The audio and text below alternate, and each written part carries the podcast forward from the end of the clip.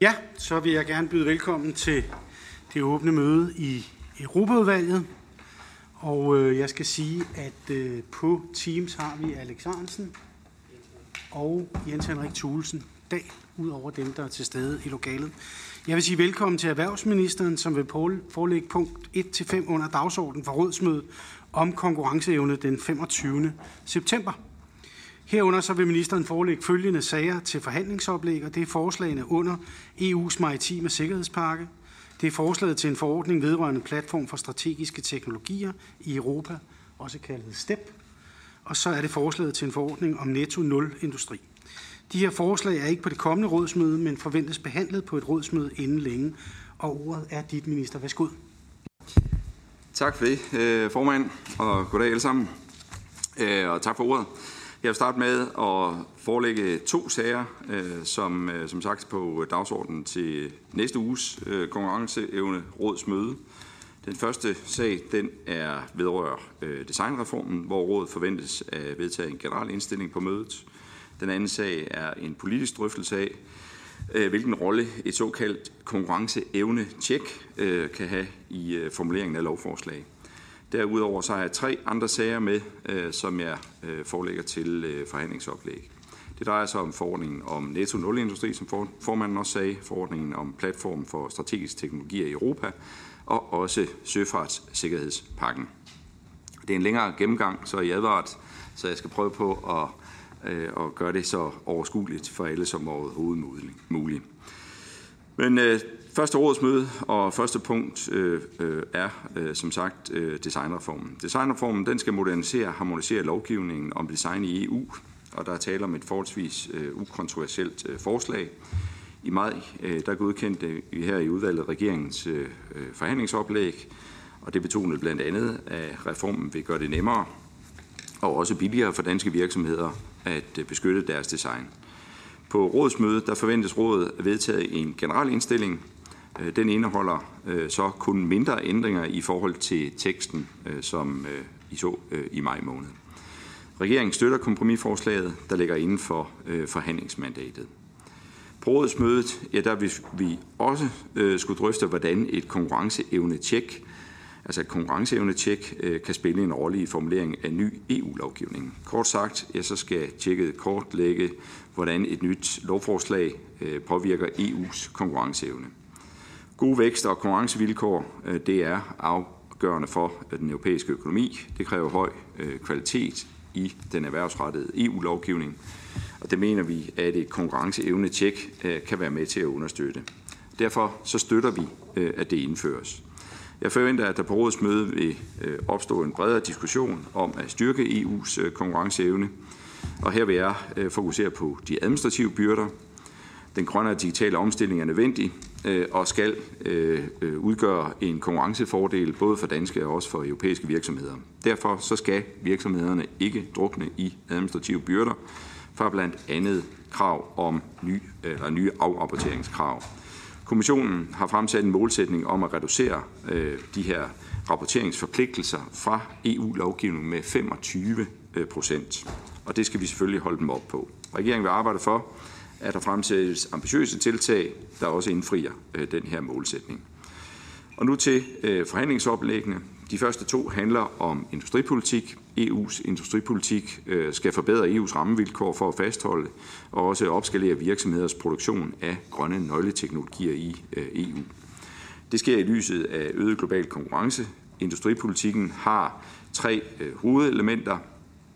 Det første ja, det er lempede statsstøtteregler, øh, som gør det muligt at yde national støtte til skalering af virksomheders produktion af grønne teknologier – det andet hovedelement er regulering og forsyningskæder. Det handler øh, dagens øh, første forhandlingsoplæg om. Det tredje, ja, det er målrettet, øh, det er målrettet undskyld, EU-midler mod strategisk vigtige teknologier. Øh, det handler det andet forhandlingsoplæg om.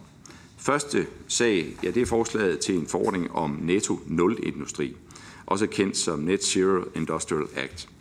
Og det er et forslag med øh, mange elementer, øh, forslaget skal gøre det mere attraktivt for virksomheder at producere og udvikle kritiske teknologier på vores øh, kontinent, og vi forventer, at rådet vedtager deres mandat senest inden årsskiftet. Forhandlinger med Europaparlamentet De forventes umiddelbart efter nytår. Forslaget indeholder et mål om, at EU-landene i 2030 skal producere 40 procent af de grønne teknologier, som vi øh, selv skal bruge. Det skal ske ved at gøre det mere attraktivt for virksomheder at producere teknologier som sol, vind og også brint i EU. Forslaget definerer tre forskellige kategorier af teknologier. Strategiske net zero øh, teknologier, net zero teknologier og innovative net zero teknologier. Inden for de tre kategorier, ja, der opstiller forslaget nogle forskellige tiltag, der skal fremme produktion af de pågældende teknologier. Det gælder blandt andet i forhold til tilladelser og samt øh, udvikling og innovation. Blandt andet, ja, så skal hvert land have én, altså én enkel myndighedsadgang for virksomheder. Og det så, skal jo så ske, så de hurtigere kan få tilladelser til at opføre produktion af net zero teknologier. Samtidig så lægges der op til, at sagsbehandlingen maksimalt må tage mellem 9 øh, eller 9 til 18 måneder, afhængig af øh, det konkrete projekt.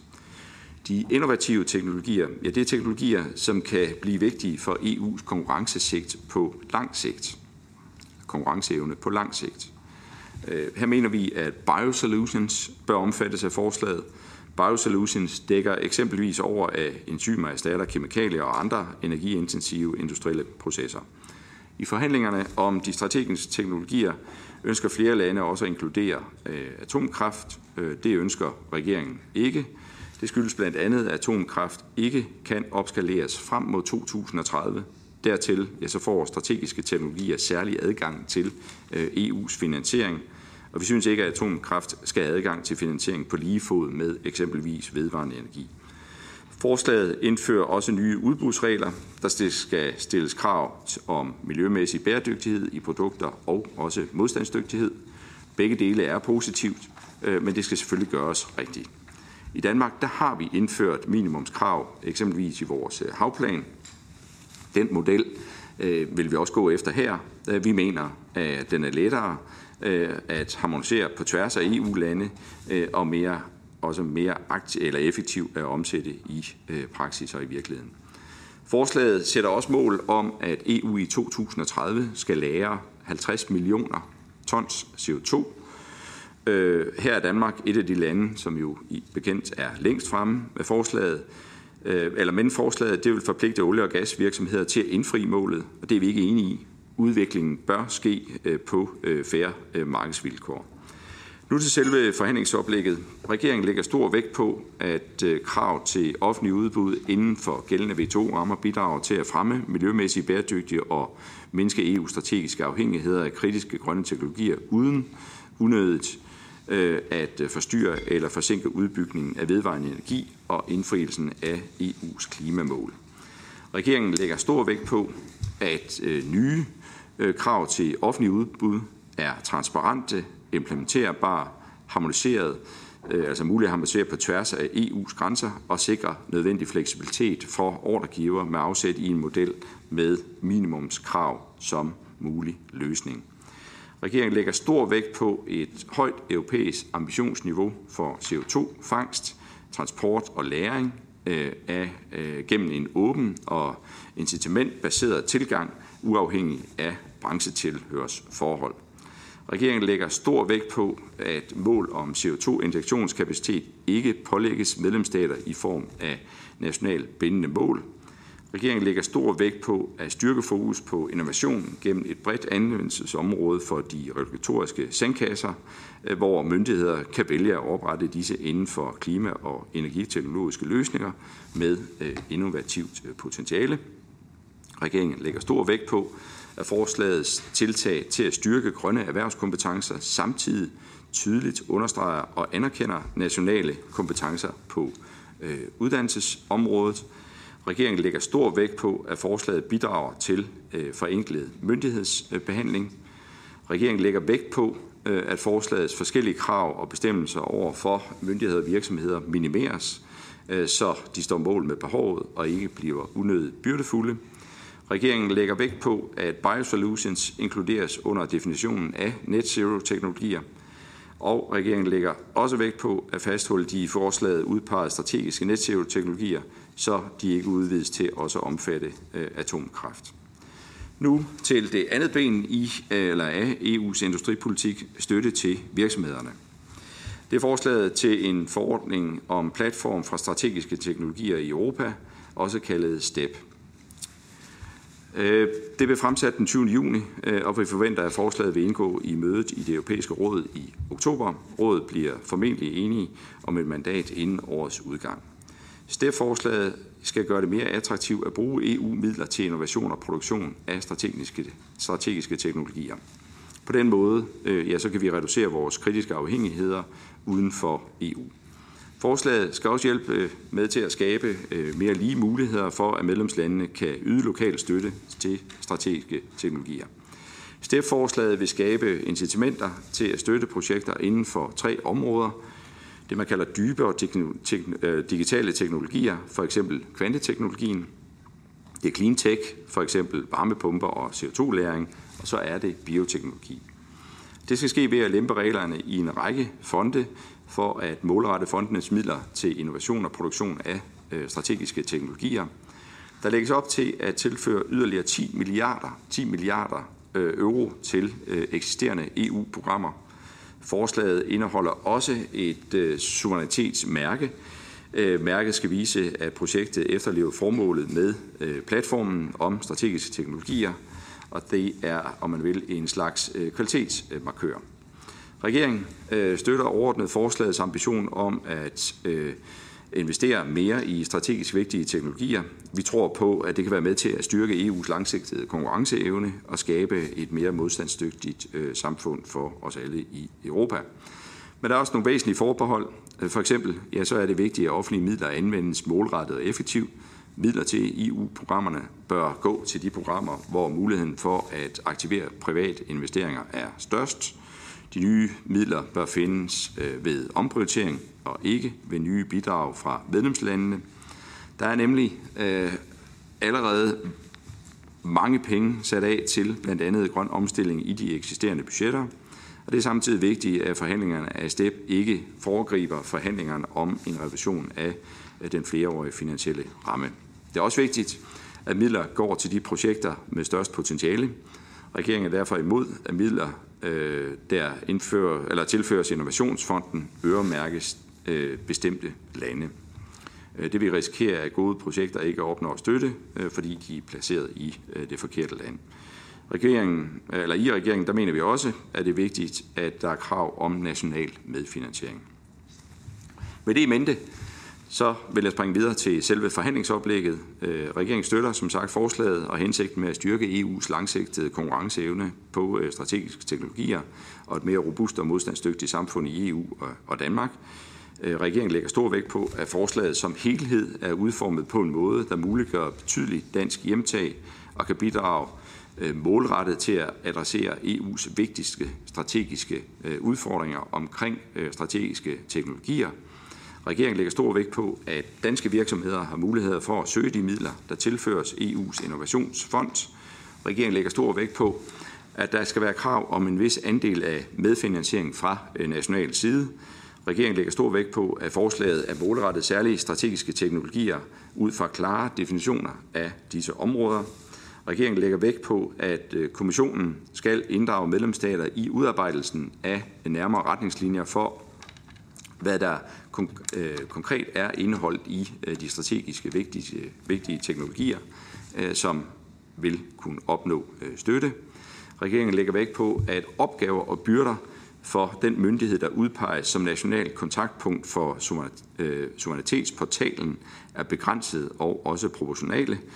Regeringen lægger vægt på, at suverænitetsmærket er udformet, så byrder for virksomheder og myndigheder står mål med øh, gevinster, og Øh, at dets formål også er klart defineret. Sidste, det sidste forhandlingsoplæg, øh, som jeg har med øh, til jer her i dag, øh, det handler som sagt om øh, forslaget til en øh, maritim sikkerhedspakke. Det er en pakke med fem forslag. Jeg vil forelægge her de fire af de fem forslag, mens det sidste det hører under Miljøministeriet. Jeg vil gerne beklage, at jeg ikke har orienteret udvalget om pakken siden lanceringen i juni måned. Det skyldes, at tempoet i forhandlingerne er markant øh, højere, end vi havde øh, forventet, og vi forventer nu, at rådet vedtager sit mandat øh, her i december måned. Ja, det er en vigtig sag, og det er også en vigtig sag for det, vi plejer at kalde det blå Danmark. Vores konkurrenceevne og gode ry, ry til søs bygger blandt andet på sikkerhed, miljøbeskyttelse og gode vilkår for de søfarende.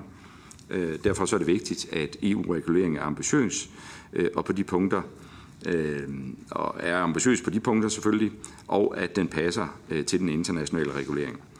Pakken lægger op til at ændre tre direktiver, som udgør hjørnestenen i øh, søfartssikkerheden. Det drejer sig om flagstatsdirektivet, havnestatskontroldirektivet og ulykkesopklaringsdirektivet. Flagstatsdirektivet ja, det skal sørge for, at øh, skibe på medlemslandets eget flag lever op til de givende krav for sikkerhed.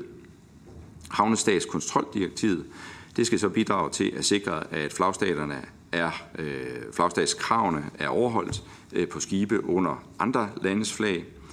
Når der alligevel sker ulykker, ja, så skal direktivet for undersøgelse af maritime øh, ulykker løbende forbedre sikkerheden og forhindre lignende ulykker. Derudover ja, så er der et forslag øh, til ændring af forordningen for det europæiske agentur for søfartssikkerhed, forkortet EMSA. EMSA-forordningen det er agenturets mandat til at rådgive kommissionen og medlemsstaterne, så de kan efterleve EU's øh, lovgivning om søfartssikkerhed og bidrage til den grønne og digitale omstilling. Med det sagt, så bevæger vi os over til selve forhandlingsoplægget, og øh, de følgende punkter, det gælder så for alle fire forslag. Regeringen støtter øh, formålet med den maritime sikkerhedspakke, samt arbejde med at sikre et højt niveau af maritim sikkerhed, bekæmpelse af forurening og beskyttelse af de søfarende. Regeringen lægger stor vægt på, at der skabes størst mulig sammenhæng mellem de forskellige dele af den maritime sikkerhedspakke. Regeringen lægger stor vægt på, at medlemslandene bevarer fleksibilitet og muligheden for øh, selv at tilrettelægge arbejdet med maritim sikkerhed, så sikkerhedsniveauet på dansk flade øh, skibe opretholdes. Regeringen lægger stor vægt på, at øh, forslagene ikke påfører staten urimelige store byrder. Regeringen lægger vægt på, at ændringerne skal facilitere digitaliseringen af den øh, maritime sektor, fremme grøn skibsfart og reducere administrative byrder for søfartsadministratorerne øh, og også for erhvervet. Regeringen lægger vægt på, at reglerne som udgangspunkt skal følge de internationale forpligtelser, og eventuelle supplerende øh, Øh, europæiske krav skal være velbegrundet og også proportionale. Endelig så lægger regeringen vægt på, at forslagene ikke foregriber forhandlinger om øh, den kommende flereårige finansielle ramme for EU's budget, og at udgifter behandles øh, som led i den samlede prioritering. Derudover ja, så er der nogle særlige indstillinger, der gælder for de enkelte retsakter.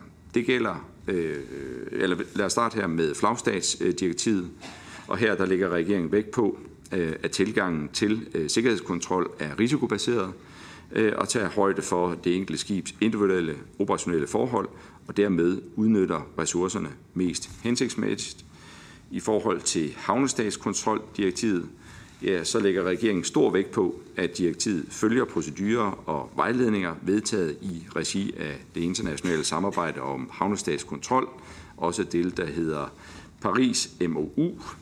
Med hensyn til øh, ulykkesundersøgelsesdirektivet, ja, så lægger regeringen vægt på, at øh, nationale undersøgelser af ulykker skal udføres af en myndighed, øh, og øh, hvile på et ressourcemæssigt proportionalt og øh, eget kvalitets, øh, egnet kvalitetsstyringssystem. Øh, regeringen, regeringen lægger desuden vægt på, at undersøgelse af ulykker øh, skal udføres af en selvstændig myndighed.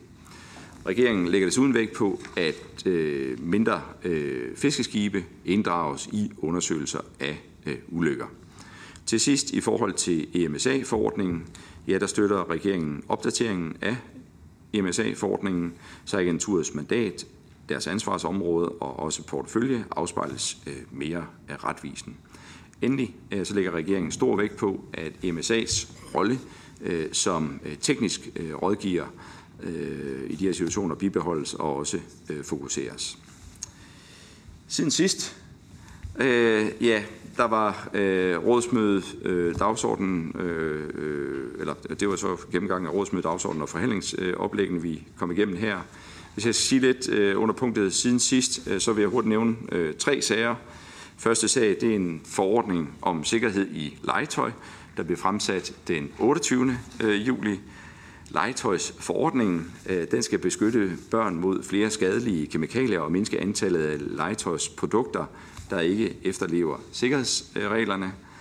Øh, anden sag ja, det er så kommissionens direktivforslag om europæiske grænseoverskridende foreninger. Det blev fremsat den 5. september, og forslaget skal gøre det nemmere at etablere foreninger i EU øh, og gøre dem også mere operative. Den tredje sag ja, den hører øh, sammen med forslaget om grænseoverskridende foreninger. Øh, den øh, foretager mindre justeringer i de to forordninger for at tage højde for de kommende regler for foreningerne. Den her den blev også præsenteret den 5. september, og jeg vender selvfølgelig tilbage til udvalget om forslagen på et senere tidspunkt. Det var så klart, som vi overhovedet kunne gøre det. 20 sider. Jeg håber, I, vi kan få en god diskussion om det. Tak for ordet. Tak, minister. Jeg vil ikke spørge, om der er mere, men øh, haste videre til udvalgsmedlemmerne. Den første har bedt om ordet om Kim Valentin. Ja, øh, tak for det, og øh, tak til ministeren for en solid gennemgang. Det kunne være, at man skulle overveje en anden gang at tage et mandat ad gangen, fordi det er så komplekse sager, det her også for dem, der lytter med derude. Det er jo en rimelig vigtig øh, område. Det kunne man i hvert fald godt overveje. Nå, øh, jeg øh, har lige været i Madrid til det, der hedder COSAC-møde, øh, og en af de ting, som der blev talt rigtig meget om, det var det her øh, område, altså net zero, men som også som en, en vigtig del af den, øh, den, den strategi, man lægger for fremtiden, det man også kalder en strategisk autonomi, det at øh, Europa skal være øh, mere suverænt, øh, mere øh, selvstændigt, uden at være protektionistisk. Øh, og det er det, der også hedder en åben strategisk øh, autonomi. Så det ligger lige i halen af det, og det spanske formandskab har, har lovet at prioritere øh, øh, det arbejde, der ligger på det her område. Så der kommer nok en hel del lovgivning på erhvervsområdet i løbet af det næste år. Og det betyder jo også, at der kommer en masse penge igennem øh, systemet, som vi skal være opmærksom på, hvordan man får ud til vores øh, danske øh, virksomheder. Det er jeg glad for, at ministeren øh, netop fokuseret på i, i den her gennemgang. Det er en af de dele, som man måske ikke lige læser, når man, når man ser øh, øh, overskrifterne. Altså øh, det forhold, at vi skal sikre, at danske virksomheder får adgang til flest mulige øh, midler i, i det øh, system, der, der ligger. Og hvordan gør vi så det under hensyntagen til det, til det hele? Øh, der er NetZero jo øh, en, en, en ret voldsom pakke, går ind og, og påvirker rigtig mange dele af, af den danske øh, industri. Så det skal vi holde øje med, og det er jeg også glad for i, i, øh, i mandatteksten, altså lige, hele, lige præcis det der med udbudsdelen, som vi jo i Danmark er forholdsvis øh, stærke til, vil jeg sige, dels på kommunale og statslige niveau, øh, og at man holder øje med, at at der, der er en retning i den måde, man laver udbud på, sådan så vi styrker de her industrier. Det tror jeg er en, en meget vigtig øh, del. Samtidig med, at man får transparens i hele EU-systemet. Det er jeg også glad for, at man har lagt øh, stor vægt på øh, i, i mandatteksten. Øh, så er der en enkelt del, jeg har et spørgsmål til i mandatteksten, som er omkring det, der hedder CO2-injektionskapacitet, ikke pålægges medlemsstater. Øh, øh, i form af nationalt bindende mål. Kan man ikke lige få uddybet det, sådan så der er en, hvad, hvad er det egentlig, det betyder? Altså, øh, øh, hvad er egentlig problemet, øh, siden vi, vi siger stor vægt på den del? Øh, så øh, er der under det, der lægges øh, vægt på, øh, øh, nævnt biosolutions, som er vigtigt. Det er også nævnt i regeringsgrundlaget et par steder, at øh, for eksempel biogas øh, skal indgå. Øh, kunne man lige blive en lille smule mere nøjagtig der og sige, hvad er det, vi forventer med biogas i, i Danmark måske? Ikke? Og ikke en stor afhandling selvfølgelig, men øh, er det det, vi tænker på der? Øh, og så den sidste, det øh, med øh, atomkraft. Øh, der tror jeg, at øh, jeg er nødt til at lave en lille øh, øh bemærkning øh, omkring øh, den del, fordi vi Altså, det er jo ikke nogen hemmelighed, at, øh, at, der er forskellige meninger på, hvordan man øh, ser på atomkraft. Øh, så, så derfor laver jeg lige en bemærkning på, hvad det er egentlig, at Venstre mener omkring øh, kernekraft. Øh, i Venstre mener vi, at øh, kernekraft er en vigtig del af den øh, europæiske energisikkerhed og energiforsyning. Kernekraft er en, i konstant udvikling, og nye sikre, mere sikre anlæg er under udvikling og allerede i funktion. DK skal satse på de grønne teknologier, sol, vind med videre, og vi skal sikre disse industrier størst mulig andel i finansieringen øh, fra EU. Øh, vi skal også og samtidig give EU og andre lande mulighed for at investere i kernekraft. Vi skal generelt ikke arbejde imod dette. Øh, hvis penge til øh, denne udvikling ikke skal komme fra net zero, så bør den sikres øh, fra andre dele af MFF'en. Det synes jeg lige, jeg vil præcisere, fordi jeg kan nemlig godt forstå, at det her med, at lige præcis net zero, Øh, der har vi en hat på, når vi forhandler dernede, øh, og det er at sikre danske virksomheder størst mulig andel i den finansiering, der kommer til det her. Og det har øh, Dansk Industri en stor interesse i, at vi lægger vægt på i forhandlingerne. Så derfor med denne her præcisering kan vi støtte den, det mandat. Så er der øh, den anden, som også er vigtig, øh, det andet øh, mandat i dag, det er det med STEP, øh, som øh, vi giver mandatet på. Vi synes, at øh, 10 milliarder er for lidt. Altså set op imod øh, IRA for eksempel, øh, så er det her jo ingenting, at vi øh, ligger ned i, i de her områder. Det synes jeg godt, man må øh, få fortalt øh, det hele, at det er, altså hvis vi skal have den europæiske industri med, så skal vi have øh, væsentligt flere penge ind. Men jeg forstår til gengæld også godt, at vi ikke kan foregribe nogle beslutninger, der ligger i MFF'en. Så, så derfor øh, tror jeg, at man er nødt til at have en seriøs snak om, hvordan vi gør det her, øh, sådan så de europæiske industrier ikke kommer, kommer bagud. Jeg er 100% enig i, at man ikke kan gå ind i en 100% EU-finansiering, Øh, og hvis den kan blive fjernet, den der del, så er vi i hvert fald også med på det. Men det sådan hører jeg jo også øh, regeringens øh, fremlæggelse. Det vil jeg bare lige sige, at det er sådan, jeg hører, at begrænses mest muligt, det er også at fjerne den, hvis det er muligt. Så, så sådan er det. Og så øh, kunne man jo godt lægge et noget for noget princip ind over her. Det vil sige, at hvis man begynder at dele penge ud her, og ikke opfylder andre øh, dele øh, af, af, det kunne være på værdidagsordenen, og der kunne være nogle af landene, som, som ikke overholder rule of law og forskellige andre ting, så skal vi bare lige huske på altid have den med, at sige, at der er et noget for noget princip her. Altså man skal sørge for at overholde alle de andre dele, før man får delt penge ud i den her størrelsesorden. Øh, men ellers er vi også for den her del. Og det sidste, øh, og beklager, det tager så lang tid, men det er jo også, fordi der er 20 sider, så man skal sige øh, noget, øh, så er det spørgsmål om maritim sikkerhed. Der vil jeg bare sige, at det er rigtig godt. Der er også kun positiv modtagelse af det næsten alle steder. Der er kun nogle små bemærkninger til det fra, fra interesseorganisationer. Så derfor er vi for det mandat selvfølgelig. Tak. Ja, altså jeg kan jo se nogle udfordringer, hvis alle indlæg bliver, bliver lige så lange i forhold til vores bagkant, øh, 11.30, men jeg er jo med på, at det var også meget omfangsrigt. Men vi, vi prøver at gå videre, Marianne Bigum fra SF. Mange tak.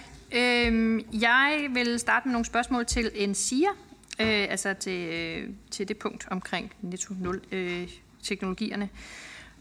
I SF bakker vi helt op omkring hovedformålet med at sætte turbo på den grønne omstilling og på udbygning af den, af den vedvarende energi.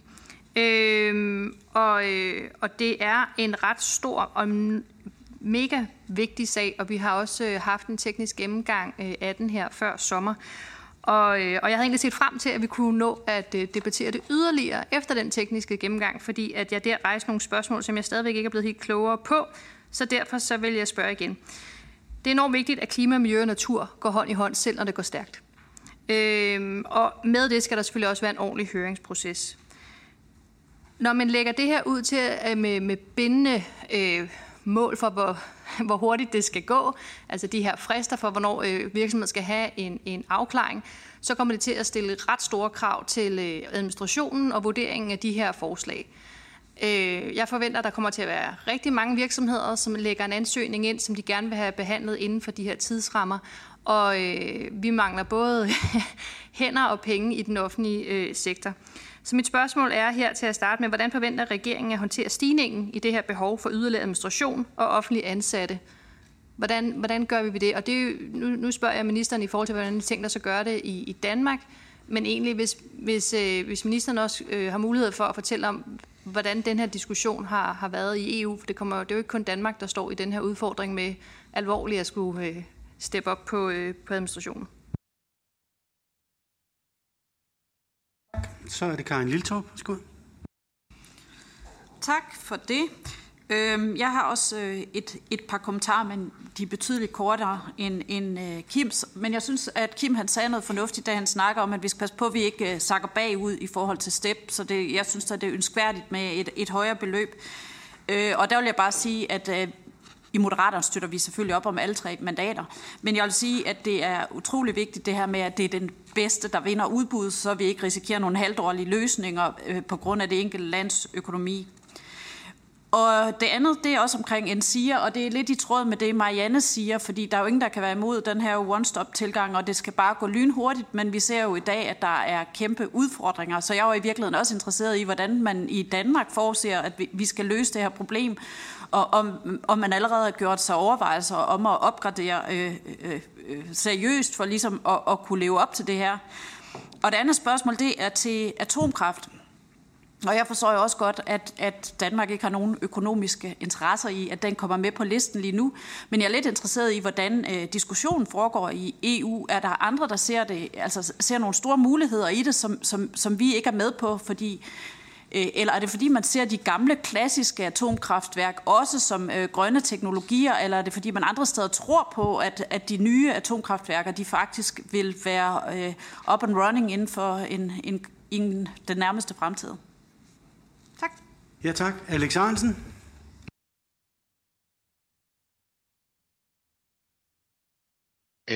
Indledningsvis bliver jeg nødt til at sige, at det er stærkt utilfredsstillende, at vi får alle forhandlingsoplæggene på én gang. Øh, det bliver en rodet diskussion. Det her det er komplicerede sager, vi skal tage stilling til. Det bliver vi nødt til at tage en snak om, når øh, mikrofonerne og kameraerne er slukket. Så er det sagt. Så med hensyn til øh, forhandlingsoplæggene. Det første om den øh, maritime sikkerhedspakke. øh, der er der gode ting i. Vi kan sige ja til A, B og D, men vi kan ikke sige øh, ja til C.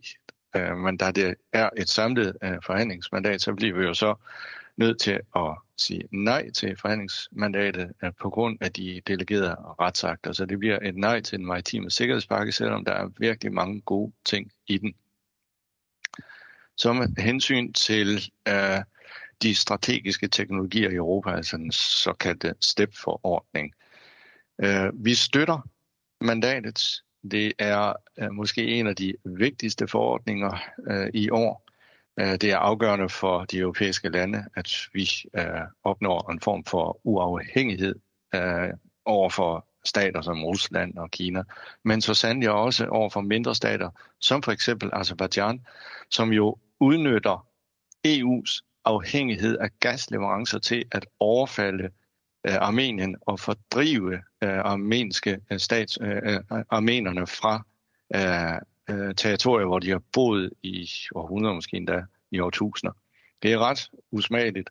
Så den her forordning kan forhåbentlig sikre, at vi får en vis eller en større uafhængighed i, i fremtiden. Så vi støtter øh, forhandlingsoplægget om øh, stepforordningen. Så til øh, forslaget om øh, styrkelse øh, af det europæiske økosystem for netto nul teknologier. Øh, vi kommer ikke til at støtte uh, mandatet. Vi kommer til at sige nej. Vi har nogle øh, spørgsmål. Jeg er lidt i tvivl om, hvad de samfundsøkonomiske konsekvenser bliver øh, i forbindelse med forordningen Øh, det fremgår ikke rigtigt. De er ukendte. Kan ministeren sige noget om det? Vi kommer til at sige nej, øh, blandt andet af hensyn til, til de delegerede retsakter. Og så har jeg et spørgsmål om atomkraft. Øh, jeg er lidt i tvivl øh, om regeringens holdning til atomkraft. Øh, på den ene side siger ministeren, som er socialdemokrat, at man ikke vil støtte netto-nul-teknologien atomkraft. På den anden side har Venstre i dag mere eller mindre støttet atomkraft. Så hvad er regeringens holdning til atomkraft? Og mit spørgsmål det er, hvorfor vil man ikke støtte atomkraft? Øh, de nye teknologier, altså de små modulære øh, reaktorer, er jo en helt andet end de store øh, atomkraftværker, som vi kender. Hvis vi opstiller 10 af, af, af disse modulære uh, reaktorer uh, i, i en blanding, så vil det kunne understøtte det meste af energiforbruget i Danmark. Og derudover vil det være en stabil energiforsyning, øh, som er vigtig, fordi at mange af de mere bæ- de andre bæredygtige øh, teknologier som sol og vind jo ofte er ustabile. De har brug for stabil øh, energiforsyning, og der vil at de, den moderne fjerde generations atomkraftforsyning jo være øh, at foretrække det som et supplement til energiforsyningen i Danmark. Så jeg forstår ikke helt den modstand, og derfor øh, kommer vi til at stemme nej til, til denne. Tak. Altså først skal jeg sige, at ministeren skal jo ikke klandres for noget, ministeren er blevet bedt om at gøre. Øh, så hele den diskussion om, hvordan man kan dele det op i bidder, det er noget, vi tager øh, internt i udvalget efterfølgende. Det er ikke noget, ministeren skal blande ind i, hvad jeg lige vil sige.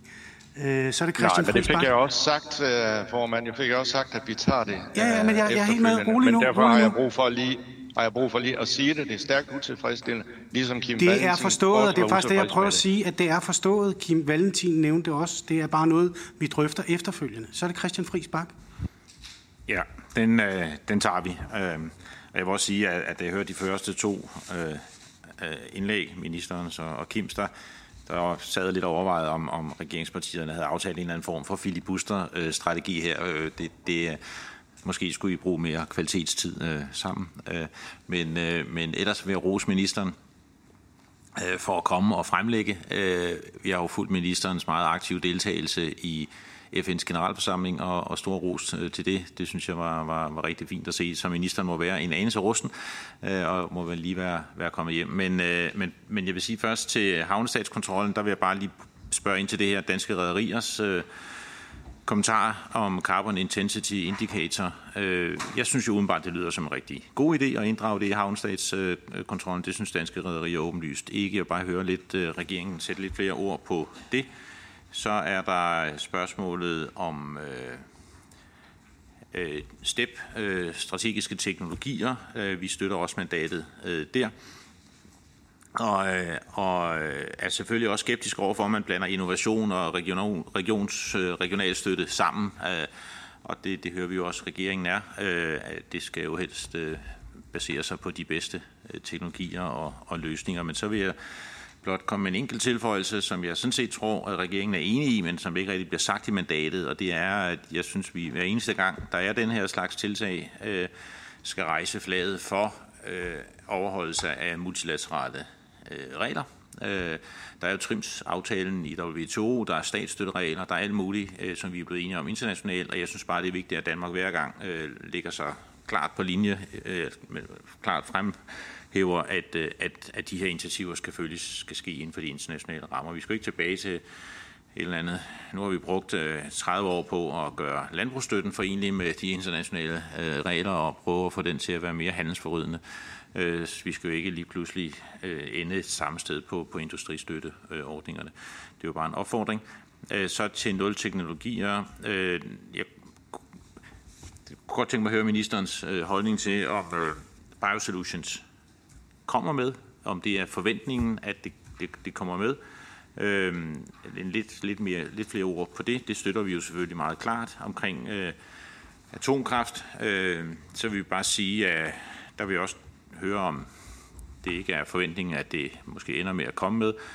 Og hvis det gør, øh, kan regeringen så øh, kæmpe for, at det så betinges af stærke krav til sikkerhed, affaldssortering og ressourceudvinding, fordi der er teknologien jo ikke øh, en, en nul, øh, netto-nul teknologi, øh, øh, selvom den jo bare positivt, det anerkender jeg jo, kan bidrage til at mindske CO2-udledningen. Øh, Øhm, Green Power Danmark øh, skriver jo, at øh, initiativerne ikke er tilstrækkelige til at nå de målsætninger, øh, der opstilles. Øhm, og, og så vil jeg også lige spørge ind til det her med de bindende deadlines for myndighedstilladelser for VI-projekter. Lidt flere ord på det. Er det noget, som regeringen støtter?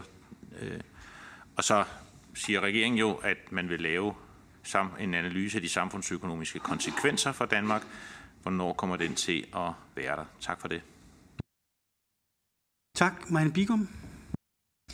Mange tak. Øhm, det, der er lidt uklart for i hvert fald af sagsfremstillingen, men, øh, men som, øh, som vi har diskuteret øh, i den tekniske gennemgang og, og på andre møder, det er, hvad sker der, hvis behandlingsfristerne ikke overholdes? Fordi det, jeg har hørt, det er, at hvis de her behandlingsfrister, de her tilladelser ikke gives inden for den angivende frist, så får øh, virksomhederne ja til at køre videre. Øhm, så det vil være øh, rigtig fint lige at få en, øh, en afklaring på, hvordan den er endt.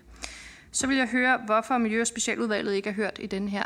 Øhm, det havde været rigtig rart, netop fordi, at der har været en bekymring for, at, at når det går stærkt, så, øh, og det er med klima for øje, så er det miljø- og naturhensyn, som, øh, som, øh, som ikke øh, bliver taget til tilstrækkelig grad, og ligesom at øh, den offentlige øh, høringsproces heller ikke bliver det. Og der vil jeg faktisk rigtig gerne have hørt øh, Miljø- og special, øh, Specialudvalget øh, kommentarer øh, til det her. Så endelig så vil jeg sige, at øh, regeringen lægger stor vægt på, at forslagets krav om, at offentlig udbud øh, ikke skal vægte bæredygtighedskriterierne. Øh, at det, altså, vi ikke skal bruge den her kæmpe muskel inden for det her, og de penge, vi sender afsted, til at fremme miljømæssig bæredygtighed. Og ministeren var lidt inde på det øh, med at bruge nogle, nogle standardkrav øh, og sådan noget. Jeg vil bare sige, at det synes jeg er enormt ærgerligt. Fordi lige præcis i det her, så er det, altså det, det er klima, miljø og natur skal gå hånd i hånd, selv når det går stærkt. Nå, men det, det er det, der står i sagsfremstillingen, også det ministeren sagde med at bruge standard øh, øh, kår. Så jeg vil gerne spørge på, hvad det så er, regeringen mener, der skal lægge stor vægt på, når det her med forslagets krav om, at offentlig udbud øh, ikke skal, skal, skal, skal, simpelthen skal fjernes. Øh, men da ministeren har en skrab bagkant, så vil jeg godt ønske mig, at, at det ligesom blev øh, prioriteret på den måde. Jeg vil faktisk hellere høre, hvad sker der, hvis behandlingsfristerne ikke overholdes? Og den sidste, vi har, det er Alexander Ryle. Værsgo. Tak. I forhold til den første og netto nul teknologier, der øh, mener vi, der er flere gode elementer i, i forslaget. Øh, blandt andet det her med at, at styrke øh, EU's øh, markedsandel i grøn teknologi, og, øh, og særligt måske det her med at reducere sagsbehandlingstiderne. Men vi mener også, der er øh, negative elementer i det. Øh, det er jo ingen hemmelighed, at, at vi er lidt skeptisk på, på statsstøtte sådan helt generelt.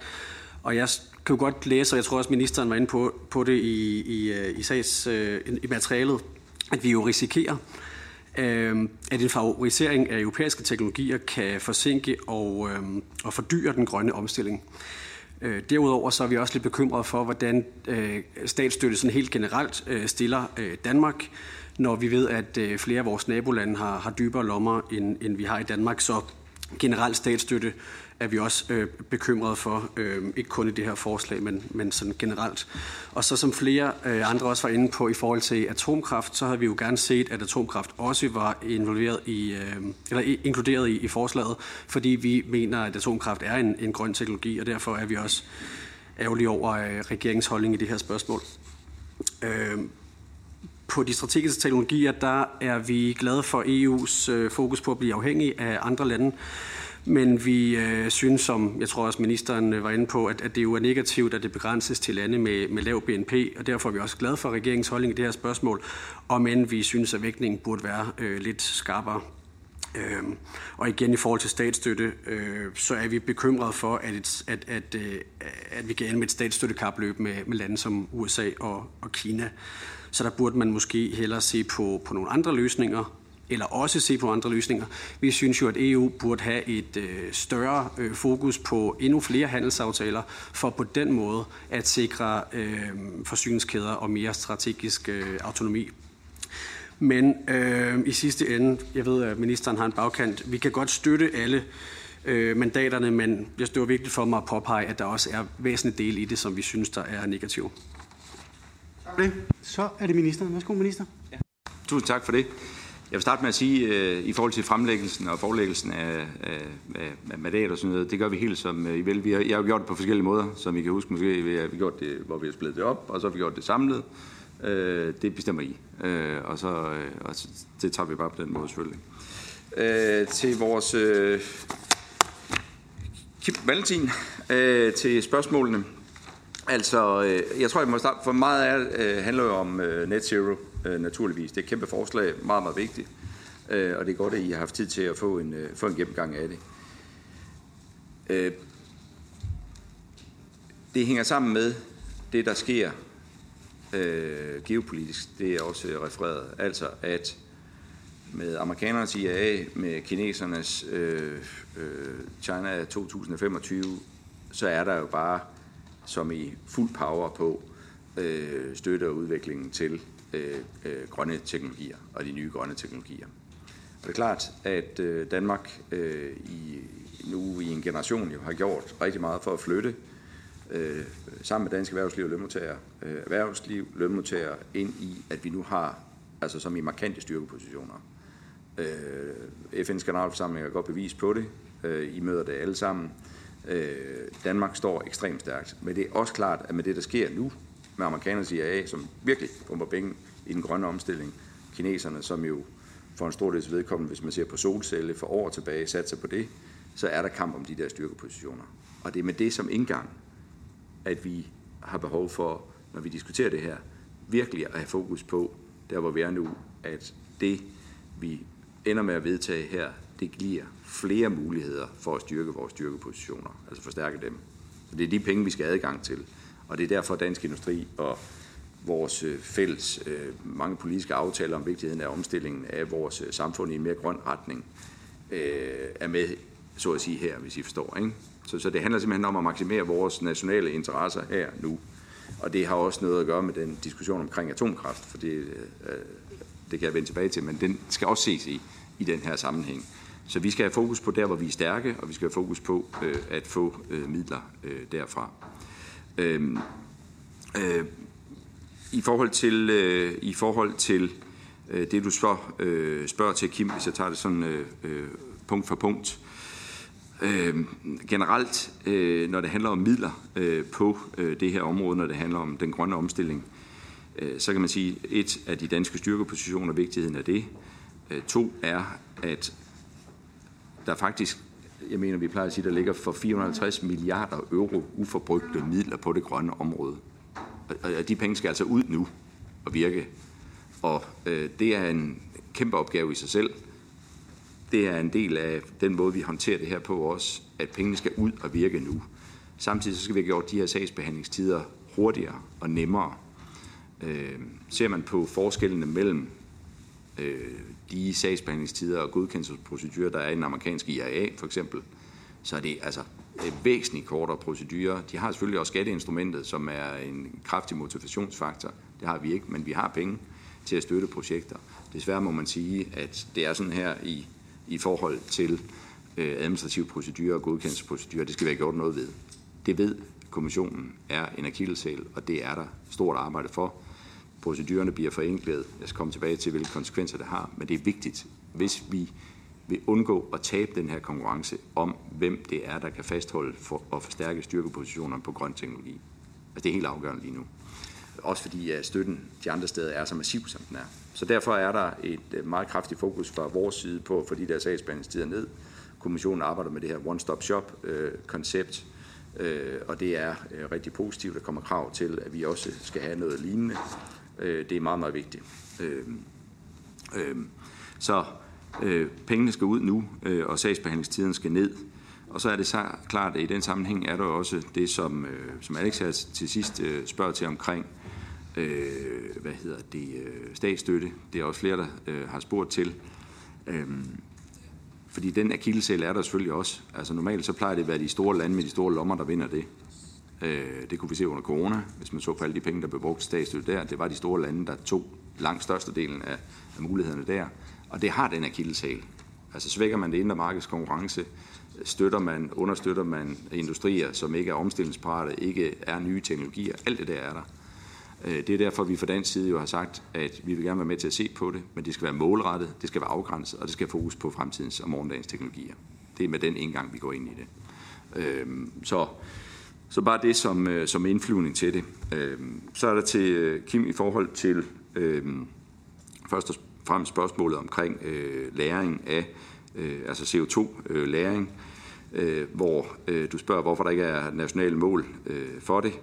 Øhm, og det, det er fordi, at også det her område er meget forskelligt. Der er øh, rigtig mange forskellige øh, øh, kan man sige, udgangspunkter for, for øh, Øh, medlemsstaterne, når det handler om det. Nogle har læringskapacitet, men ingen olie- og gasproduktion.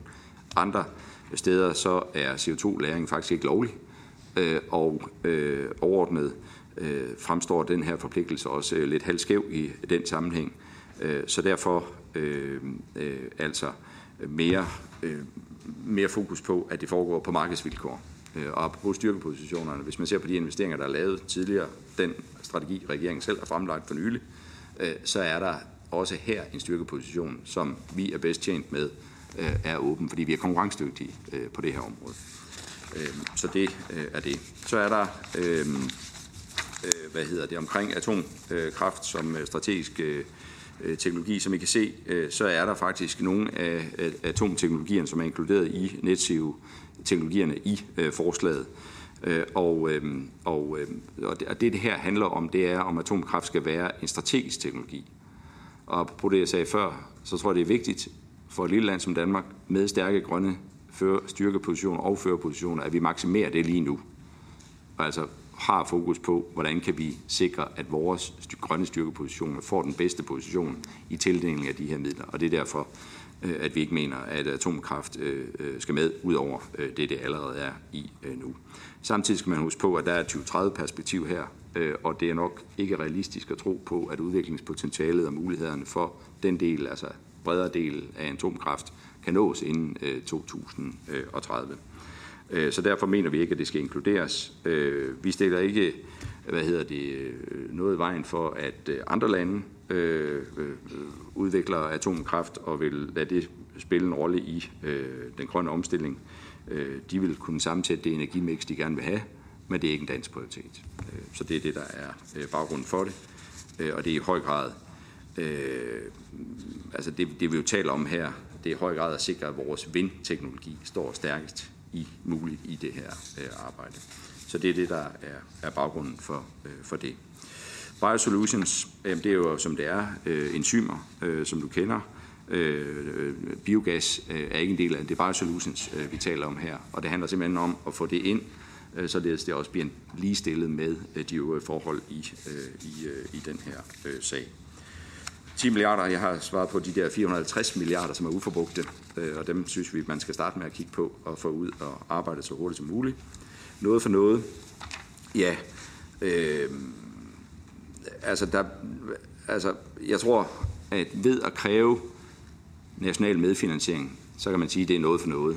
Øh, og, øh, og det gør jo så også, at folk de ligesom har hånden på kogepladen i forhold til at sikre, at de penge, de så får, bliver så effektivt som overhovedet øh, muligt øh, anvendt. Øh, og, øh, og man kan sige, at ja, generelt så kan man jo nok godt øh, målrette og effektivisere det, men ja, vi tror i hvert fald på, at og vi vil også lægge vægt på, som sagt, at der er den her form for national øh, medfinansiering, som giver et ejerskab til projekterne, øh, således at, at det bliver så effektivt som overhovedet øh, muligt. Øh, det tror jeg nogenlunde var øh, det opbakning til maritim sikkerhed. Øh, det var også øh, fint. Øh, tak til øh, Marianne for øh, opbakningen til øh, hovedformålet. Øhm, altså, jeg tror, at du har jo ret i, at vi skal sikre, at klima, altså indsatsen for den grønne omstilling og dermed industripolitikken, miljø og natur går hånd i hånd. Øh, det er, øh, er øh, selvfølgelig klart. Det mener jeg også ligger i det, den tilgang, vi har til det. Og Og, og jeg tror, at, at vi, altså, vi, vi helt generelt øh, står og stærkest ved, som jeg også sagde tidligere, øh, i hvad er det for emner, der skal med her. Øh, det, det er at fokusere på de grønne styrkepositioner, vi har i dansk industri. Og du kan sige, når vi laver aftaler i øvrigt havplan, som vi har lavet andre steder, så har vi jo bæredygtighedskrav ind i den del af øh, den grønne omstilling. Når det handler om øh, processerne øh, og procedurerne, ja, altså det er en vigtig sag for regeringen, at vi får øh, sagsbehandlingstid ned, øh, og øh, det er klart, øh, at øh, hvis man ikke overholder øh, en vedtagen tidsfrist, så vil det så være i strid med EU-lovgivningen. Og derfor så er det også vigtigt, at vi fra dansk side kigger indad. En ting er, hvad man gør på europæisk plan nu, med de godkendelsesprocedurer, der er. Vi skal også kigge indad i, i den sammenhæng, og det gør vi øh, i noget arbejde, som øh, min gode kollega Lars Ågaard øh, er i gang med i hans ressort. Øh, I ved, at regeringen har oprettet det her Next, som blandt andet sidder og kigger på nu, hvordan kan man øh, effektivisere de her sagsbehandlingstider. Der er flere hensyn her, som man skal være opmærksom på. Der er det, du siger, øh, om at vi skal huske øh, miljø og natur, når vi laver den der omstilling. Den diskussion havde vi jo med havvindmølleaftalen over ved kollega Lars. Vi havde den også øh, over ved mig under havplanen. Derfor har regeringen jo sat historisk mange penge af, lige nøjagtigt til det, øh, i forbindelse med vores, øh, vores aftale. Det ene hensyn er der. Omvendt, så er der også et hensyn om, at man gerne vil have, at man skal nå alle de her mål for nogens vedkommende inden 2030. Og nogle gange kan det godt være lidt svært at nå begge dele. Og derfor skal vi sørge for, at den omstilling, og det er det, vi har forsøgt at råbe i vores havplan og vores vind, havvindaftale med kompensation og investeringer i eksempelvis biodiversitet, altså som selvfølgelig have det med. Så det er ikke sådan, at regeringen glemmer det her, men det er, men, med, øh, det er øh, begge ben er med. Øh, men jeg tror, man må sige det sådan, at, at, at hvis vi ikke får gjort noget ved øh, målretning af projekterne, øh, for så vidt angår øh, øh, bevillingerne og tilskud til dem, sagsbehandlingsprocedurerne, hvis vi ikke får de der penge ud af arbejde hurtigere, hvis vi ikke får sagsbehandlingstiderne ned hurtigere og nu, så risikerer vi med de ting, der ellers er i gang, et, at vi og Europa kan miste førerpositioner i den grønne omstilling, ny teknologi, grøn teknologi, så stærkt går det. Og to, at vi ikke når vores egne klimamål om omstilling. Så derfor så er vi nødt til at få de der sagsbehandlingstider ned, og vi er nødt til at få øh, procedurerne kigget efter, således at vi hurtigere kan få opstillet de ting, øh, som, som er forudsætning for, at vi kan nå vores øh, klimamål. Så derfor så er vi positive over for den her idé om one-stop shops, øh, og også for øh, lofter øh, øh over myndighedernes øh, sagsbehandling. Øh, udbudsreglerne, øh, Karin, øhm, øh, øh, vigtigt, at øh, der selvfølgelig er, det, er lige konkurrence. Øh, det er klart.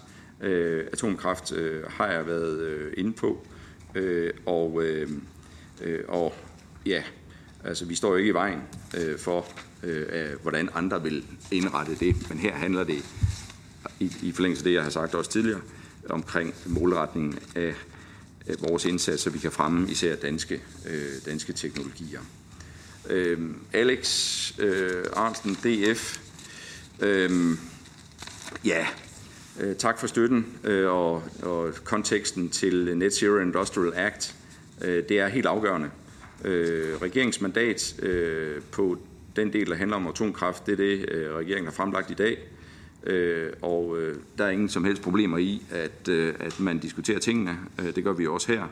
Øh, vi er øh, forhåbentlig også efter i dag, også i udvalget, enige om, at vi går benhårdt efter at maksimere dansk industris øh, muligheder for at blive så centralt placeret i den her omstilling, når det handler om øh, bæredygtige teknologier, øh, jo blandt andet af hensyn til øh, de øh, tusindvis af beskæftigede, der er inden for vores øh, vindmøllesektor.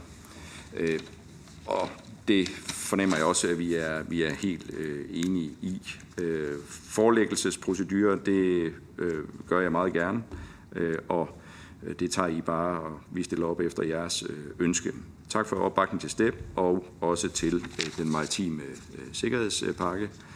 Øh, Christian øh, Fris øh, Bak, øh, i forhold til øh, Biosolutions, ja, Øh, det det, som jeg har forsøgt at sige her i dag, det er, at vi fra den side vil arbejde hårdt for, at det også bliver en del af forslaget, og dermed også opnår de fordele, som jo er, og som vi diskuterer her ved øh, forslaget. Øhm, og der er der ingen tvivl om, at, øh, at set med danske briller, vi har jo en kæmpe øh, industri i Danmark, masser af arbejdspladser, der er det ekstremt vigtigt, at øh, vi sikrer, at, at øh, biosolutions får ikke mindst gode muligheder for øh, innovation. Øh, og der er, øh, du spørger lidt til status, øh, det vi kan sige, det er, at der er en række medlemslande, der i øh, forhandlinger har vist sig så positive over for at inddrage biotech, øhm, og vi har selvfølgelig fuld fokus på, på den her teknologi i forhandlingerne. Øhm, så er der havnstatskontroldirektivet. Øhm, grundlæggende har de jo taget godt imod forslaget, øh, og, øh, men de har jo også bemærket, at øh, at der lægges øh, op til nogle øh, stramninger i øh, indrapporteringer af eksempelvis øh, ankomsttidspunkt, som, øh, som du også har set. Øh, jeg tror, det er vigtigt, at vi øh, også her, som jeg sagde i min mandatforlæggelse, øh, har fokus på, at reglerne ikke skaber øh, unødige øh, byrder, øh, og øh, vi vil selvfølgelig have en, øh, en fortsat tæt dialog med øh, rædderierne om, øh, om den her, om den her øh, sag øh, også. Øh, så er der myndighedsdeadlines, øh, har jeg været lidt inde på. Øh, analysen øh, arbejder vi på, øh, og, øh, og, øh, og, øh, og det er som sagt øh, Next, som sidder med det, øh, og som sidder og kigger på øh, dele af det. Øh, Øh, og det er jo også noget af det, vi kan vende tilbage til. Det er en naturlig diskussion øh, i forlængelse af de øh, ting, der ligger i det her forslag her. Øh, så kommer Marianne tilbage øh, i forhold til øh, godkendelsesprocedurer. Ja, altså øh, som forslaget ligger fra kommissionen, så er det jo, øh, så er øh, virkeligheden den, altså frem til sektormyndighed ikke svarer øh, one-stop-shoppen inden for tidsfræsen, ja, så skal one-stop-shoppen antage vurderingen som godkendt. Det er også det, du øh, siger i øh, dit indlæg. Det gælder dog ikke for miljøvurderinger.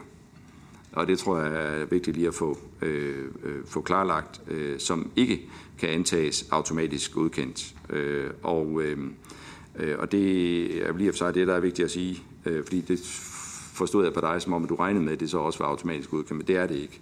Øh, øh, Øh, men det vi selvfølgelig i forhandlingerne skal være opmærksom på, det er det her spørgsmål om automatisk øh, godkendelse, det har mødt modstand fra flere medlemslande i forhandlingerne. Øh, og, og derfor så vil de forventningen er i hvert fald, at de meget vel kan risikere eller vil blive fjernet fra rådets indstilling. Og som jeg sagde, så er vi jo så også imod de her automatiske godkendelser.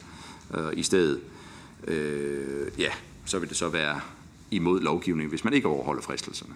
Så det er det, der er øh, pointen her. Øh, så er der bæredygtighed i øh, udbud. Øh, altså det, jeg forsøgte at sige i hvert fald, det er, at vi er enige i, i øh, kommissionens ambition øh, i forslaget og mener, at man bør tage højde for bæredygtighed og modstandskraft, altså resiliens, når man vurderer indkommende øh, tilbud øh, på strategisk vigtig øh, grøn øh, teknologi.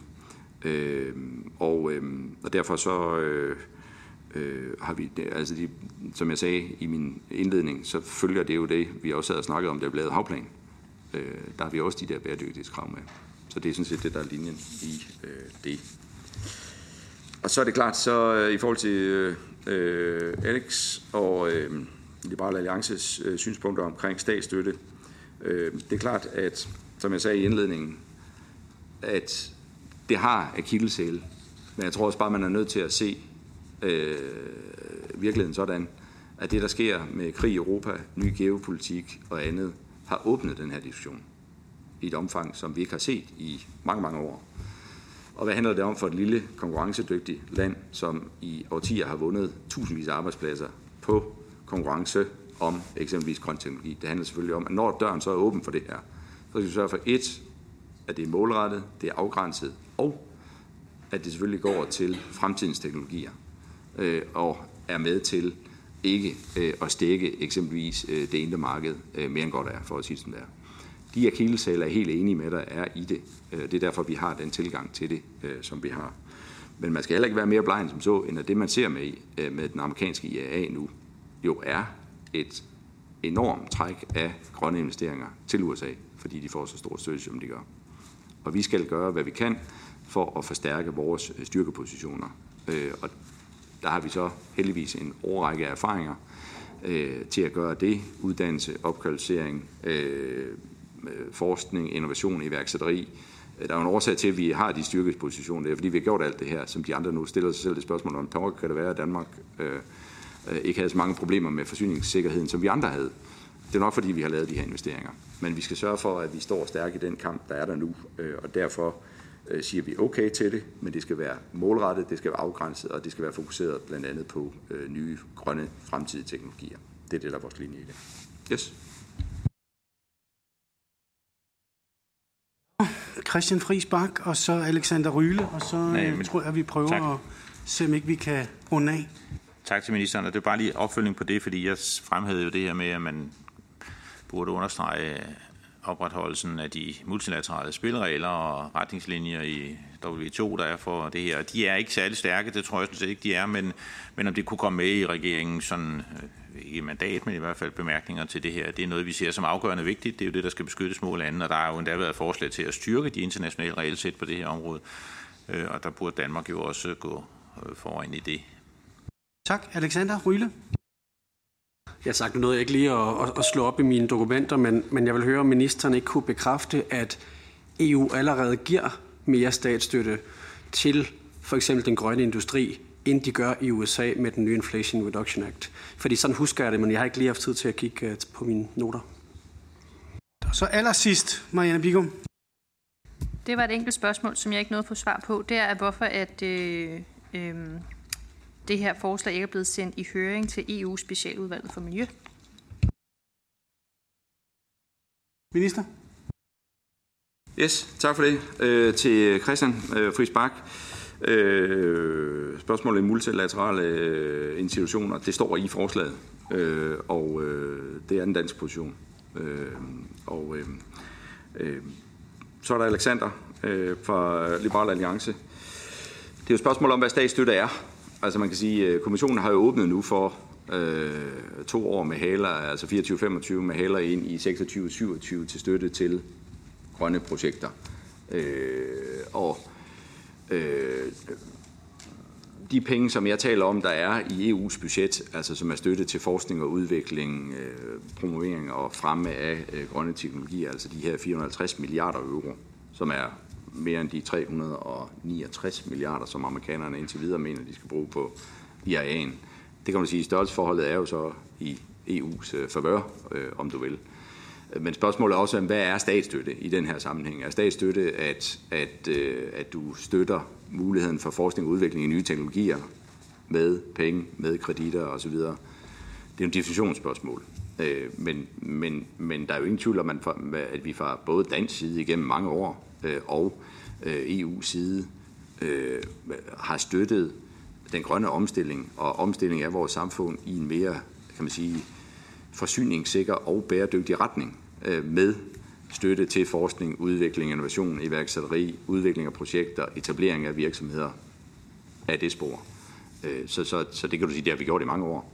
Øh, der hvor vi er nu, tror jeg det er vigtigt, at vi husker, at det er den vej, vi vil, og at det er derfor, vi siger fra den side, at vi vil gerne være med til at se på det, men vi skal målrette det så også. Ikke?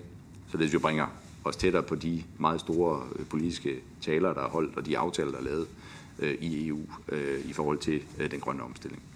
Øh, det, det, det er det. Og øh, Marianne, hvorfor det ikke er blevet øh, sendt i høring, det tager vi til efterretning, øh, og øh, det tager vi med øh, på notesbloggen, helt sikkert. Jeg har ikke noget svar på det her, men, øh, men vi tager det med på efterretning, til efterretning. Yes. Godt, tak. Så er det sådan, så jeg kan konstatere i forhold til EU's maritime sikkerhedspakke, at der i forhold til A, B, C og D ikke er et flertal imod regeringen, i det det kun er Dansk Folkeparti, som har ytret sig imod. Og så er der kommissionens forslag og rådets forordning vedrørende en platform for strategiske øh, teknologier i Europa. Og der er ikke nogen, øh, der har ytret sig imod, så der er også mandat her. Og så er der den sidste, som er ramme for foranstaltninger til styrkelse af Europas økosystem for produktion af netto-nul-teknologier. Og der kan jeg konstatere, at der er ikke et flertal imod regeringen, i det det kun er Enhedslisten og Dansk Folkeparti, som har ytret sig imod.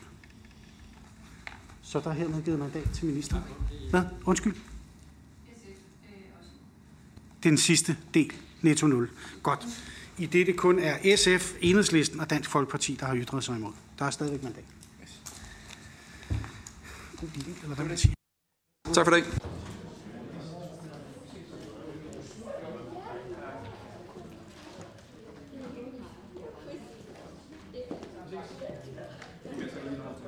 et kort i til Lars Løkke. Goddag her. Ja, tak. Så, øh, så, så skal jeg måske lige sige, så I ikke bliver for overrasket. Det er sådan så, at udenrigsministeren er syg. Og det kan jo ske, altså også for en udenrigsminister. Øh, så derfor så har justitsministeren indvilliget i at fremlægge øh, mandatet. Alternativet var, at det skulle være ved en skriftlig proces, eller ekstraordinært indkalde efter, øh, at, at, at han var blevet syg, blevet, blevet syg, blevet rask igen. Øh, og der er noget kalenderøvelse, som er enormt svært, så jeg håber, at, at øh, det kan accepteres. Lige umiddelbart ser det jo ikke ud til, kan jeg se med de tilkendegivelser, der er, at det er noget, der bør politisk give de store problemer, sådan rent mandatmæssigt. Det er bare lige så I er orienteret om det. Det, det er ret usædvanligt.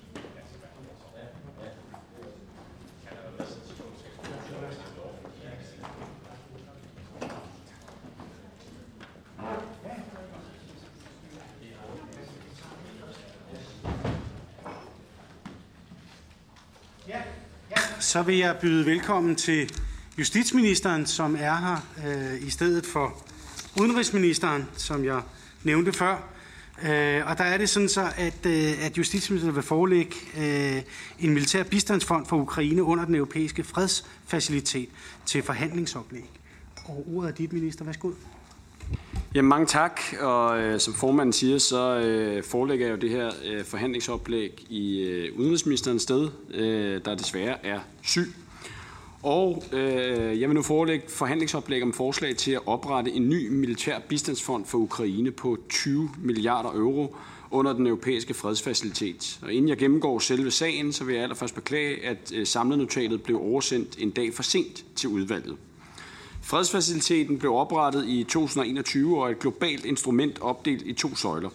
Den ene søjle finansierer fællesudgifter til EU's militære missioner, operationer og øvelser. Den anden søjle finansierer støtte til opbygning af militære kapaciteter i tredje lande. Det sker blandt andet gennem refusioner af EU-landenes våbenleverancer og fælles indkøb af våben og militært udstyr til Ukraine, og bidrager således til at fremme støtten til Ukraine ved at give EU-landene et yderligere incitament til at donere.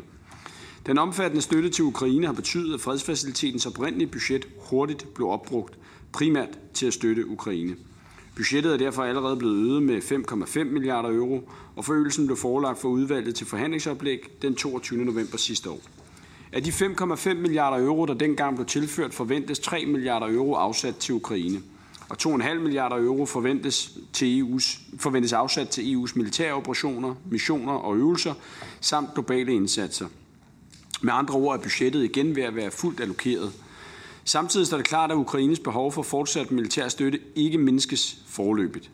Den fælles udenrigstjeneste har derfor foreslået at etablere en militær bistandsfond under fredsfaciliteten, hvor der øremærkes yderligere 20 milliarder euro til militær støtte til Ukraine i perioden 2024 til 2027. Der foreligger ikke forslag til, hvad midlerne konkret skal anvendes til, Beløbets størrelse er fastsat ud fra, at støtteniveauet til Ukraine i fredsfaciliteten skal kunne fortsætte, samtidig med, at der skal bruges flere midler på fællesindkøb af ammunition og våben, refusion af medlemslandenes donationer af mere avanceret militært udstyr og træning af ukrainske soldater. Det øgede fokus på fællesindkøb så vi også med beslutningen tidligere i år om at foretage fællesindkøb af ammunition til Ukraine med refusion gennem fredsfaciliteten, hvor 1 milliard euro blev afsat til formålet.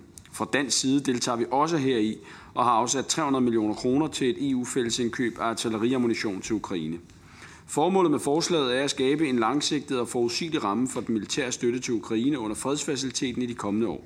Det handler både om at sende et stærkt signal, også til Rusland, om vores fortsatte og urokkelige støtte til Ukraine, og det handler om, at alle i EU skal bidrage til denne støtte i fællesskab.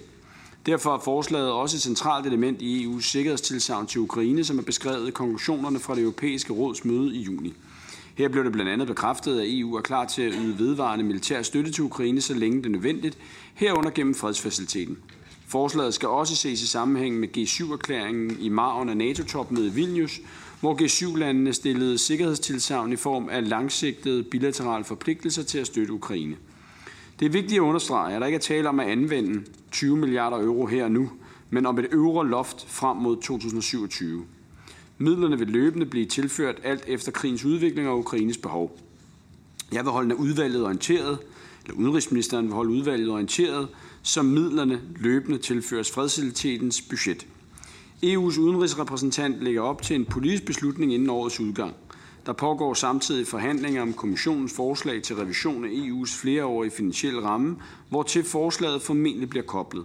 I så fald vil en beslutning først blive taget på det europæiske råd som led i den samlede revision af EU's flereårige finansielle ramme. Tidspunktet for en endelig beslutning er derfor usikkert, men det kan potentielt gå stærkt. Derfor forelægger jeg sagen til forhandlingsoplæg i dag, mens finansministeren forelægger MMF-forhandlingsoplægget i næste uge. MMF-forhandlingsoplægget vil selv sagt følge samme linje som i dag. Der er blandt medlemslandene bred enighed om, at EU skal levere langvarig og forudsigelig militær støtte til Ukraine gennem fredsfaciliteten. Jeg forventer derfor også, at der er opbakning til forslaget, og men den konkrete beløbsstørrelse måske vil blive genstand for drøftelser. Regeringen ønsker at sikre den nødvendige støtte til Ukraine, både nu og på længere sigt, og derfor støtter vi op om forslaget. Da forøgelsen af fredsfacilitetens budget på 20 milliarder euro øremærkes militær støtte til Ukraine, påtænker regeringen, at finansieringen af den danske andel af forøgelsen reserveres i Ukrainefonden. Et øget budget vil tilskynde medlemslandene til at donere til Ukraine, og medlemslande, der ikke donerer meget til Ukraine, vil bidrage solidarisk med at finansiere donationer fra andre medlemslande. Samtidig kan det potentielt være til Danmarks økonomiske fordel, da der vil være flere midler til at medfinansiere danske donationer til Ukraine. Danmark er blandt de EU-lande, der har givet mest militær støtte til Ukraine relativt til vores størrelse. Et øget budget vil også bidrage til, at EU's træningsmission til støtte for Ukraine kan opretholde det positive momentum med at uddanne og træne ukrainske styrker. Samtidig anerkender regeringen, at et øget budget for fredsfaciliteten vil medføre et øget dansk finansieringsbidrag. Det kan få betydning for prioriteringen af andre nationale indsatser. Regeringen ønsker derfor, at behandlingen af forslaget i videst mulig omfang sker på baggrund af en grundig behovs- og effektanalyse. Således at vi er sikre på, at de samlede midler til militær støtte i Europa anvendes effektivt og gør størst mulig gavn for ukrainerne. Vi ønsker også, at EU's udenrigstjeneste stiller et konkret forslag til, hvad det øgede budget skal gå til af indsatser. Endelig ønsker vi også, at en beslutning tages som led i den samlede tværgående udgiftsprioritering i forhandlingerne om EU's flereårige finansielle ramme i det europæiske råd. Derfor er forhandlingsoplægget som følger. Regeringen vil lægge stor vægt på, at der sker en forhøjelse af den europæiske fredsfacilitet på 20 milliarder euro med henblik på at bidrage til EU's sikkerhedstilsavn til Ukraine via forudsigelig militær støtte øremærket til Ukraine, og at forhøjelsen i videst mulig omfang baseres på en grundig behovs- og effektanalyse. Lægge vægt på, at en forhøjelse behandles på det europæiske råd som led i behandling af kommissionens forslag til en revision af den flereårige finansielle ramme. Lægge vægt på, at der fremsættes et konkret forslag til midlernes anvendelse, og at forudsigeligheden i medlemsstaternes bidrag til faciliteten øges. Hertil vil regeringen i den efterfølgende løbende udmyndning af de 20 milliarder euro til fredsfaciliteten lægge stor vægt på at støtte vedtagelsen af løbende forhøjelser af fredsfacilitetens budget øremærket til Ukraine med samlet 20 milliarder euro for perioden 2024 til 2027, lægge vægt på, at EU's fælles udenrigstjeneste udarbejder vurderinger af finansieringsbehovet inden vedtagelse af løbende forhøjelser af fredsfacilitetens budget øremærket til Ukraine. Jeg ser frem til at høre jeres betragtninger og spørgsmål. Tak. Tak, minister. Øh, Kim Valentin har bedt om ordet. Værsgo, Kim. Ja, jeg vil bare sige, at øh, Venstre støtter øh, mandatet, og vi synes, det er en vigtig del. Jeg har selv været til øh, COSAC-møde, øh, det vil sige, det er de parlamenternes øh, øh Europaudvalg, der mødes øh, et par gange i hvert halve år og snakker om, hvilken udvikling der skal være Og her talte vi om Ukraine som en vigtig del af, af samtalen, øh, og der er generelt støtte til det. Men det er også vigtigt, at vi fortsætter med at holde presset, for man kan jo også høre, at der er en vis træthed øh, i krogene, øh, og det er nu, vi skal slå til, så det er det helt rigtige at få en masse øh, ny energi ind i det system. Så er det Christian Friis Bang. Jeg vil bare sige, at vi støtter til fulde mandatet og, og, og roste regeringen for at lægge en meget offensiv linje. Øh, vi har også meddelt det til udenrigsministeren. Det skal selvfølgelig ske på baggrund af grundige behovsanalyser, øh, og det mener jeg jo også, at det regeringen ligger vægt på. Minister? Mm, øh, virkelig bare øh, takke for, øh, for opbakningen til mandatet fra, øh, fra de to partier, der, der tog ordet her. Øh, og, og så erklærer mig enig med, med Kim Valentin, som, øh, som jo helt rigtigt siger, at det, at det handler om at, at fastholde presset. Jeg tror ikke, jeg skal gøre mig meget klog på, i, i hvilket omfang, at der er en, en, en træthed osv. derude, men jeg er i hvert fald meget enig i, nødvendigheden af, at Danmark øh, som, som et, øh, et meget vigtigt land i den her sammenhæng bliver ved med at fastholde presset på, at vi selvfølgelig skal fortsætte opbakningen til Ukraines frihedskamp. Tak. Alexander Ryle.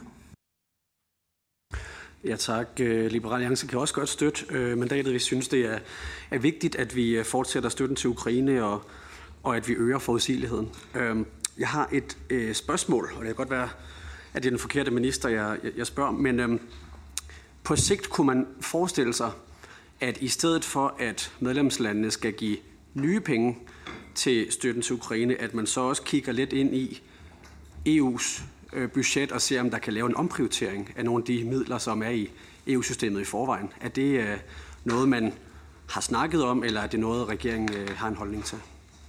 Tak. Minister? Altså, jeg tror, som jeg nævnte i min øh, forelæggelse, så kommer finansministeren jo øh, her i udvalget i næste uge og vil, og vil forelægge øh, øh, regeringens indstilling øh, forud for, for drøftelsen i det europæiske råd om en revision af EU's flereårige finansielle ramme. Øh, og jeg, jeg tror, uden at sige for meget, så tror jeg, at en af de ting, finansministeren blandt andet også vil gøre gældende, det er lige præcis det synspunkt generelt, at øh, som en del af den revision, øh, at der så er alt muligt øh, fornuft i at også se på nogle af de ubrugte midler, omprioritering inden for eksisterende budget osv. Men det tror jeg, finansministeren vil sige mere om, når han kommer her i udvalget næste uge. Godt. Tak for det. Så er det sådan så, at der er ikke nogen, der har ytret sig imod forhandlingsoplægget, så der hermed givet mandat. Så kigger jeg videre over en ministeren, så I kan overbringe budskabet. Så øh, skal vi lige have vendt kasketten og skiftet lidt ud. Så er det justitsministeren, vi skal have på besøg. Så øh, siger vi velkommen til justitsministeren, som vil forelægge punkt 1 og 2 på rådsmødet om retlige og indre anlægner den 28. september, og det er til orientering, og ordet er dit, minister. Værsgo. Jamen tak for det. Øh, der afholdes rådsmøde for retlige og indre anlægner den 28. september i Bruxelles. Mødet er det første formelle rådsmøde under spansk formandskab. Arbejdsprogrammet for det spanske EU-formandskab på rigeområdet har på et overordnet plan fokus på at videreføre arbejdet relateret til de sikkerhedsmæssige konsekvenser af krigen i Ukraine. Kampen mod organiseret kriminalitet vil også være et fokusområde, hvor der især forventes at være fokus på narkotika og menneskesmugling. Derudover vil man prioritere samarbejdet med tredjelande, hvor man som traditionelt under spanske formandskaber vil vægte Latinamerika højt. Dette spanske fokus skinner også igennem på dagsordenen for dette rådsmøde. Det spanske formandskab har valgt at afholde tre rådsmøder i stedet for to i løbet af deres formandskab. Det betyder, at dagsordenen for dette rådsmøde er forholdsvis kort, og for Justitsministeriets vedkommende består af blot et punkt. Udvalget har forud for mødet fået tilsendt et samlenotat om sagerne på dagsordenen. Der er siden oversendelsen af samlenotatet sket det, at punktet vedrørende forordningen om regler til forebyggelse og bekæmpelse af seksuelt misbrug af børn, bedre kendt som CSA-forordningen, der oprindeligt var på dagsordenen med henblik på vedtagelse af en delvis generel indstilling, er blevet taget af. Vi havde som bekendt lejlighed til at drøfte den sag grundigt her i udvalget sidste uge, da jeg forelagde sagen til forhandlingsoplæg. Dagsordens eneste punkt drejer sig herefter om retshåndhævende myndigheders samarbejde med Latinamerika i kampen mod organiseret kriminalitet og narkotikahandel. Et styrket samarbejde med Latinamerika er som nævnt en prioritet for det spanske formandskab. Det synes vi fra regeringens side er en god ting. Der er på rådsmødet lagt op til en generel drøftelse af, hvordan samarbejdet med regionen kan videreudvikles. Emnet blev også drøftet på det uformelle rådsmøde i juli. I den forbindelse udtrykte flere medlemsstater sig positivt i forhold til et øget samarbejde mellem retshåndhævende myndigheder i EU og Latinamerika som afgørende for bekæmpelsen af blandt andet narkotikahandel. Regeringen er generelt positivt indstillet over for at styrke øh, eller over for et styrket samarbejde med de latinamerikanske lande i kampen mod organiseret kriminalitet og narkotikahandel, både retligt og operationelt. Det var alt i forhold til dagsordenen på dette rådsmøde. Tak for ordet. Tak, minister. Øh, Alexander Ryler har bedt om ordet. Værsgo. Jeg vil høre, om øh, ministeren måske kan fortælle noget om, hvorfor øh, CSA er taget af dagsordenen. Øhm, og så vil jeg også høre om, om noget af den kritik, som jo er kommet i kølvandet på, at vi diskuterede forslaget i sidste uge, altså den kritik, der har været oppe i medierne øh, den, den seneste uges tid, om den har givet anledning til, at regeringen måske har ændret en lille smule holdning i det her spørgsmål, eller om, Øh, om der er kommet nogle nye nuancer, som øh, ministeren har lyst til at kommentere på. Tak. Øh, jamen altså først og fremmest i forhold til hvorfor at CSA-forordningen er fjernet fra dagsordenen, øh, der havde det spanske formandskab som bekendt ambitioner om at opnå enighed om en delvis generel indstilling på, øh, på rådsmødet. Og gennem forhandlingerne har der dog som bekendt været flere medlemsstater, som har været kritisk indstillet over for dele af forslaget. Formandskabet har efter de seneste drøftelser vurderet, at det ikke vil være muligt at få enderne til at mødes inden rådsmødet den 28. september, og har derfor så taget punktet af, øh, af dagsordenen i den her omgang. Det er vores forventning, at formandskabet vil forsøge at få sagen klar til vedtagelse på et rådsmøde senere i år, forventeligt det næste i, øh, i oktober. Og øh, altså, regeringen hilser jo al debat velkommen. Jeg vil sige, der er jo ikke noget i, i mediernes gengivelse af positionerne, øh, der, har, øh, der har ændret regeringens opfattelse, fordi de positioner var også velkendte, da vi havde drøftelsen her i, øh, i Europaudvalget. Øh, men det er jo klart, skulle der ske afgørende nyt som en del af de her forhandlinger frem mod næste gang, at det spanske formandskab måtte sætte det på dagsordenen, så tager regeringen jo selvfølgelig bestik af, af de diskussioner. Tak. Så er det Christian Friisbak. Tak for det, og, og det lyder godt. Øh, vi bidrager altid gerne, det ved ministeren fra vores drøftelse i sidste uge. Uh, det var bare lige omkring øh, samarbejde med Latinamerika omkring kriminalitet, og det er jo med sikkerhed en god idé. Jeg ved bare ikke, om, jeg ved ikke, om ministeren kan komme lidt nærmere ind på det, og om der skulle være elementer af det samarbejde, som kunne komme i strid med vores retsforbehold.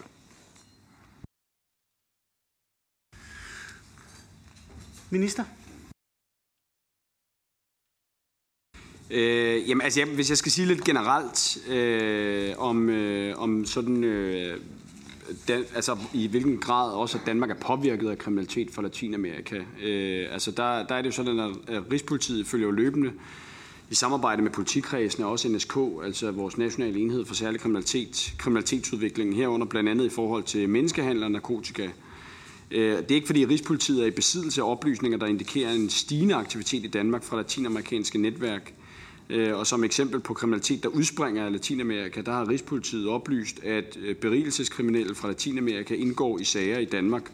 For eksempel så indgik kolumbianske kriminelle i flere forhold vedrørende tyveri af hospitalsudstyr i 2019.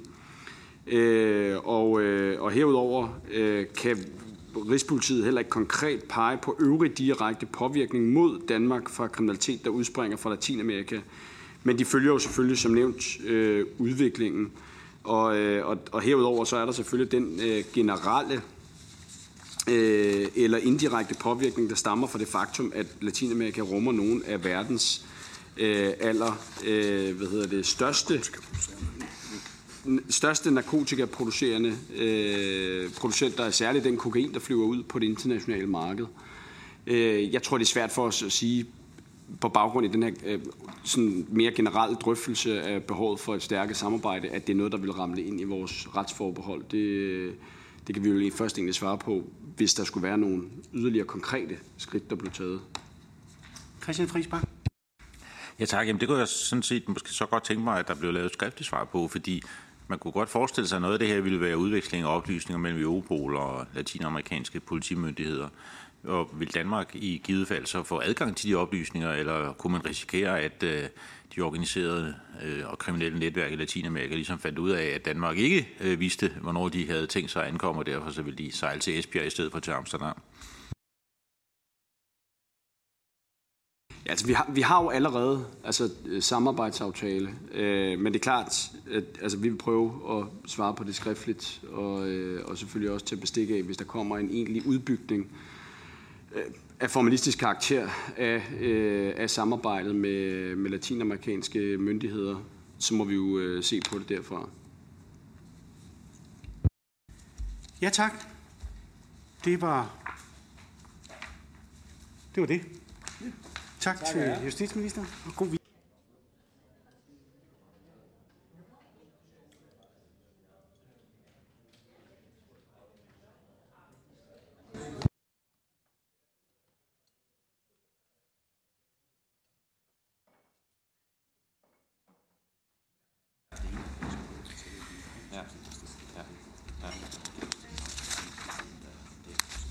Ja, så vil jeg byde velkommen til Miljøministeren, der har to punkter i dag, og vi starter lige med den første og gør den færdig, okay. inden vi går videre til den næste.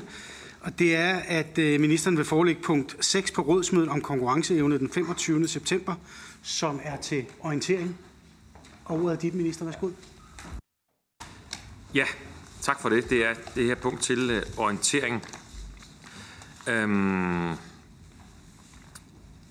og det handler om, og det er et, et, et forslag, som udvalget kender rigtig godt, nemlig kommissionens forslag til forordning om det, der hedder Euro 7. Så vi er altså i køretøjsafdelingen her. De, øh, og der er lagt op til, at rådet vedtager en generel indstilling til, om forslaget på konkurrenceevnerådsmødet, som er den 25. september. Og vi har haft det til forhandlingsomlæg, det, har vi, det havde vi den 3. marts, så nu kommer jeg altså med konklusionen på de forhandlinger, der har, der har, der har været siden da. Øh, Euronormerne, bare lige en hurtig baggrund for det, øh, de fastsætter jo luftforureningskrav til lette og tunge køretøjer, og de er blevet skærpet over årene, de her krav, efterhånden som teknologien også er blevet udviklet, og de er skubbet på for at få den her udvikling øh, til at ske. Og vi er nu nået til den syvende i rækken, altså Euro 7-normen.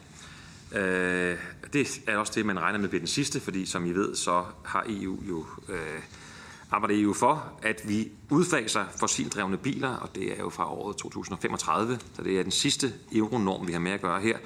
Man skal være klar over, at det er jo salgsøjeblikket, vi taler om her. Det er jo ikke eksisterende bilpark, der skal have nye motorer og andet. Det er jo det, det, er det man sælger. Og i og med, at biler jo er på vejene i Danmark og Europa jo i temmelig mange år fra man køber, øh, køber dem, så er de her normer jo som så træder i kraft frem mod 35, er jo noget, som vil betyde, at det er de biler, som vil køre på vejene i de næste, altså helt også efter 2045. Det er det, vi taler om, så det er altså jo en lang, lang periode øh, foran os. Øhm, det helt grundlæggende formål med øh, euronormerne, jamen det er at mindske luftforurening fra køretøjer. Det er der en rigtig god grund til, bare i Danmark der øh, giver luftforurening ca. 4.000 for tidlige dødsfald, og på EU-plan der er tallet 300.000 for tidlige dødsfald på grund af luftforurening. Derfor har det været vigtigt for regeringen, at vi får skærpet og opdateret øh, reguleringen på området, og vi har lagt stor vægt på, at der ikke sker slækkelse af beskyttelsesniveauet, og at ambitionsniveauet i kommissionens forslag som minimum bliver fastholdt. Og den har vi kæmpet for hårdt i forhandlingerne. Desværre har vi altså været en del af en lille gruppe lande, som har kæmpet den kamp sammen. Og det er ikke lykkedes at komme igennem med vores ambitioner tvært imod. Vi har måttet opleve massivt pres fra et flertal af medlemslandene om at sænke ambitionsniveauet, og jeg må også konstatere, at det har været godt hjulpet på vej af en effektiv lobbykampagne fra øh, bilindustrien. Og det vil sige, at resultatet, vi sidder med nu, det er, øh, at, øh, det kompromisforslag, som formandskabet er kommet med, det er massivt udvandet i forhold til kommissionens oprindelige forslag. Altså faktisk så udvandet, at udledningsgrænseværdierne og testkravene, de er banket helt ned på Euro 6-niveau, altså det nu allerede eksisterende niveau. Øhm, og øh, der er nogle små elementer, der er bevaret fra det oprindelige forslag. Der er et krav til batteriers holdbarhed, og også udledningskrav til partikler fra dæk og bremser. Det vil træde i kraft langt ud i fremtiden, men det er selvfølgelig små positive ting. Men vi står altså tilbage med et ekstremt uambitiøst øh, resultat, der simpelthen ikke vil få nogen reel effekt på luftforureningen i EU. Øh, for mig at se, der er det en kæmpe spildt mulighed for at gøre noget ved det alvorlige problem, luftforurening udgør. Vi går glip af væsentlige miljø- og sundhedsgevinster, og man skal jo være klar over, at de, øh, de her dødsfald og de her alvorlige sygdoms, sygdomme, jamen det rammer jo hårdest udsatte børn, udsatte ældre mennesker med øh, luftvejssygdomme. det er jo dem, som, som er dem, der er mest udsatte for at, at trække vejret, når vi har massiv luftforurening. Øh, og derfor vil det her også, efter min bedste overvisning, gøre det vanskeligere for EU at opfylde det kommende luftkvalitetsdirektiv, særligt i byerne, og det vil også på sigt blive vanskeligere at opfylde WHO's luftgrænseværdier. Jeg skal ikke løbe skud på, jeg synes, det er dybt skuffende, øh, det her øh, resultat. Og jeg mener faktisk også, at vi her har et eksempel på noget, der bliver her hedder øh, en Euro 7-norm, men som ikke er en reel forbedring. Det vil sige, at vi har at gøre med noget, som jo ligner greenwashing. Altså, at man, man stiller noget op, og nu er der en fremdrift, men der er ikke nogen fremgang på de områder her. Og jeg mener ikke, at vi som land har interesse i, at Danmark skal legitimere sådan et uambitiøst resultat. Det ligger meget, meget langt væk fra, øh, fra regeringens holdning, øh, og den holdning, vi drøftede her i udvalget i foråret. Og derfor er det min beslutning, at Danmark på rådsmødet stemmer nej til det her kompromisforslag. Det er ekstremt skuffende, og jeg synes, det er også vigtigt, at Danmark gør opmærksom på det, både ved aktiv øh, handling ved at stemme nej, og så vil også gøre opmærksom på det på rådsmødet på mandag. Det var den sag, formand. Godt. Ja, tak. Kim Valentin. Jeg vil bare rose ministeren for den her dialog og opfølgning på det. Det er den helt rigtige måde, synes jeg, og vi støtter fuldstændig den tilgang. Pico. Mange tak. Øh, jeg synes også, det lyder som det rigtige at stemme nej. Øh, da vi diskuterede det her i foråret, foreslog vi jo, at man skulle at regeringen netop havde lagt sig øh, for lavt i forhold til, øh, hvor vi synes, øh, vi burde ligge i de her forhandlinger. Øh, så ministerens kommentar til, nu ender det jo selvfølgelig med at være helt vildt dårligere, men det kunne være, at vi skulle have lagt os øh, endnu mere ambitiøst fra start af, havde det givet et andet resultat. Ja, det kan vi jo kun gisne om. Men Christian Friis Bak? Ja, jeg vil også sige tak til ministeren for en passioneret, for et passioneret indlæg og en, og en rigtig øh, beslutning. Øh, men blot sige, kan man ikke... Øh, kan, kan vi gøre noget i forhold til så at presse på for at få de her biler helt ud? Øh, øh, selvfølgelig. Altså, hvornår vi udfaser diesel, benzinbiler. Kan vi ligesom lægge nogle meget markante krav ind her, øh, som gør, øh, at bilindustrien forstår, at hvis ikke de kan overholde de her krav, så er de ude, øh, og så må de øh, så køber vi nogle kinesiske elbiler i stedet for. Alex Hansen. Alexander, undskyld, det var ikke Alex Hansen, det var Alexander. Tak. Jamen i forlængelse af det, som Christian Friis Bak var inde på, så vil jeg også gerne høre, hvordan øh, ministeren vil, vil arbejde for at sikre, at vi får udskiftet de ældre biler, øh, og på den måde sam, altså, øh, sænker det samlede øh, udledningsniveau. Fordi som ministeren jo også var inde på, så er det jo primært den ældre del af bilparken, som, som står for rigtig meget af den her forurening, og den kan man jo godt gøre noget ved. Øh, det kunne være, at regeringen ville lægge op til øh, at sænke registreringsafgiften eller noget, der gjorde, at det var nemmere for familier at udskifte deres gamle biler. Det kunne også være, at man vil have skrappere miljøzoner og på den måde forbyde fossile biler at køre i bestemte øh, byområder.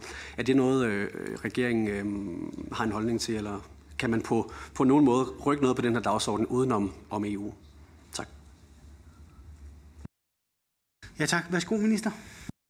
Ja, øh, tak for øh, kommentarerne, og det sætter jeg stor pris på i forhold til, til indholdet, fordi det er jo helt korrekt, hvad øh, SF siger. Øh, øh, vi tog ikke, øh, lavede ikke afgørende vægte i vores øh, oprindelige forhandlingsmandat, men i og med forhandlingerne er flyttet sig i så alvorlig grad væk fra udgangspunktet, så er det derfor, vi mener, jeg mener, at konklusionen er givet, at det er der, vi må, vi må lægge os. Havde det været, altså min, vores folk, der har siddet i, i forhandlingerne i, i, de fag, fag, øh, i de faglige udvalg der, øh, siger, at det var desværre så få lande, som bakkede op om og var på linje med, med Danmark her. Det havde ikke gjort nogen som helst forskel. Vi har øh, arbejdet meget hårdt for, øh, for at øh, ja, foretrække vores retning. Så, så, så en forskel ville det ikke have gjort, om, om vores mandat havde stået nogle andre ord i det. Øh, og resultatet er så også, kan man sige, vi ender faktisk ud det sted, tror jeg. Det, desværre det samme sted, vi kunne jo håbet, altså virkelig øh, arbejdet for, for det modsatte. Øhm, og så er det helt korrekt jo, altså udskiftning af køretøjer, det er jo det, I, I også er inde på, det er jo præcis det, som er, øhm, er det centrale. Euronormerne har jo det i sig, at, at det er de nye biler på markedet, der kommer ud, der så bliver reguleret, og min forventning er jo, at der vil komme ny regulering også efter 35, når vi har udfaset salget af øh, benzin- og dieselbiler i øh, EU, men nu begynder man jo at se på, okay, batteriers levetid, og der kan være sådan nogle øh, øh, genanvendelser, der kan være mange ting. Det vil så ikke have luftkvalitetselementer overhovedet, naturligvis, af gode grunde. Godt for det. Men der kan være andre elementer, det vil der stensikkert være, som man vil kunne øh, kigge på. Og det vil, det vil være det relevante. Så, så, øhm, og så er det rigtigt, så kan der være en debat om, kan man gøre andet for at øh, accelerere udskiftningen af gamle forurenende biler. Øhm, og i givet fald, så vil det jo øh, for, langt, for størsteparten være noget, som man, man foretager, vil foretage inde i, for, inde i, altså i nationalstats anlæggende eller nogle byer med nogle zoner og andet. Og den debat kan vi sagtens tage, men det går vi ikke lige nu her, tror jeg, i Europaudvalget. Det, men den vil jeg meget gerne tage også, den debat. Tak. Så siger vi tak til ministeren under det her punkt og går videre til jeg lige sige det her. næste punkt, og der er det Miljøministeren, der nu vil forelægge kommissionens forslag til revision af direktivet om rensning af byspildevand, og det er til forhandlingsoplæg. Værsgo, minister. Og det her det er et punkt, som øh, vi forventer kommer på rådsmødet for Miljøministerne den 16. oktober til generel indstilling. Og formålet her, øh, det er et stærkt formål, det er at skærpe reglerne for rensning af byspildevand, og altså mindske de negative miljø- og klimaeffekter. Det stiller skrappere krav til rensning af miljøfremmende stoffer og næringsstoffer, og vi arbejder med forskellige rensetrin, hvor øh, jo Danmark er langt fremme i forhold til en række andre lande, men i det her forslag, der skal der blandt andet indføres et nyt fjerde rensetrin, der skal rense spildevandet for kosmetik og lægemiddelrester.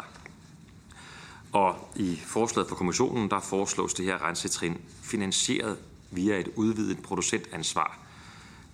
Der stilles også krav til øget overvågning og reduktion af overløb fra fælles kloak, og der foreslås nye krav til genbrug af ressourcerne i spildevandet og til klimaemissioner og energi neutralitet. Så det er, det er et ambitiøst forslag. Det gavner vandmiljøet, det gavner også klimaet, og det fremmer den cirkulære økonomi, og derfor er vi fra regeringens side meget, meget positive over for det her forslag. Det vil få en positiv effekt på vores vandmiljø, både herhjemme, men jo altså også rundt omkring i Europa.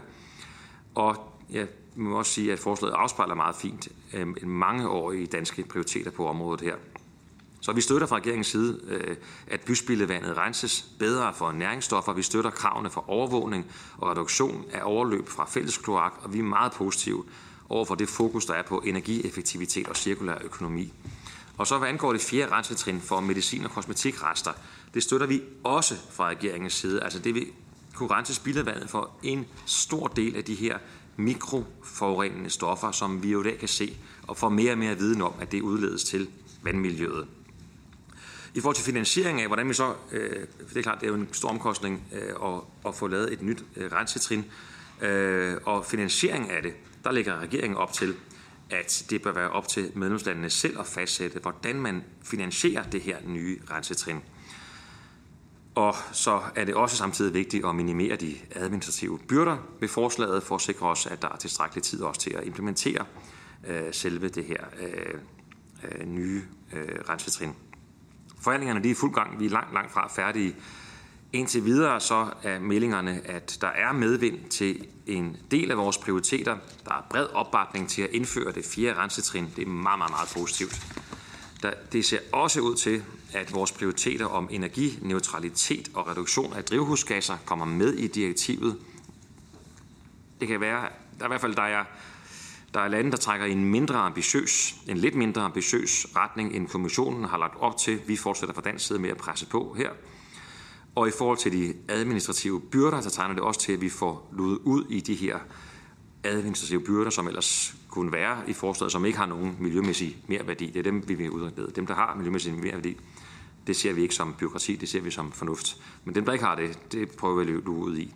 Endelig arbejder vi også for, at ambitionsniveauet for reduktion i udledning af næringsstoffer og overløb opretholdes. Der er, det skal jeg også oplyse, der er desværre en del medlemslande, der trækker i den anden retning og forsøger her altså udvande forslaget i forhold til næringsstoffer og overløb. Men det er altså et øjebliksbillede af, hvordan forhandlingerne ser ud nu her. Jeg vil nu læse regeringens indstilling til forhandlingsoplæg op. Det indstilles, at man fra dansk side støtter forslaget, i det der lægges stor vægt på, at der ikke skal være krav til overvågning for sygdomme gennem spildevand, hvis overvågning kan varetages gennem andre metoder. Stor vægt på, at de administrative omkostninger for både spildevandsselskaber og det offentlige tilsyn minimeres, f.eks. ved færre prøver fra spildevandet. Vægt på, at målene for energi- og klimaneutralitet bliver mere ambitiøse. Vægt på, at der indføres krav om monitorering af overløb, klimagasser og miljøfarlige stoffer. Vægt på, at der indføres et fjerde rensetrin for medicin- og kosmetikrester i de vandområder, hvor dette skønnes nødvendigt. Vægt på, at der i forslaget indføres national fleksibilitet til, at medlemsstaterne selv kan bestemme, om udgifterne kan finansieres ved et udvidet producentansvar eller ved anden finansiering. Vægt på, at der i EU-regi foretages en analyse af lægemiddelvirksomhedernes muligheder for substituering af mikroforurenende stoffer. Vægt på, at det foreliggende datagrundlag i EU-regi kvalificeres yderligere med henblik på at afsøge, hvilke mikroforurenende stoffer, der er særligt skadende, og vægt på, at medlemsstaterne sikres tilstrækkelig tid til implementering samt at tidsfrister afstemmes med EU's vandramme direktivs 6 års perioder. Og så er en, en sag til siden sidst. Skal vi have den nu her også, formand, eller vil du vente? Lad os tage, øh, lad os tage forhandlingsoplægget. Tak. Den første, det er Kim Valentin.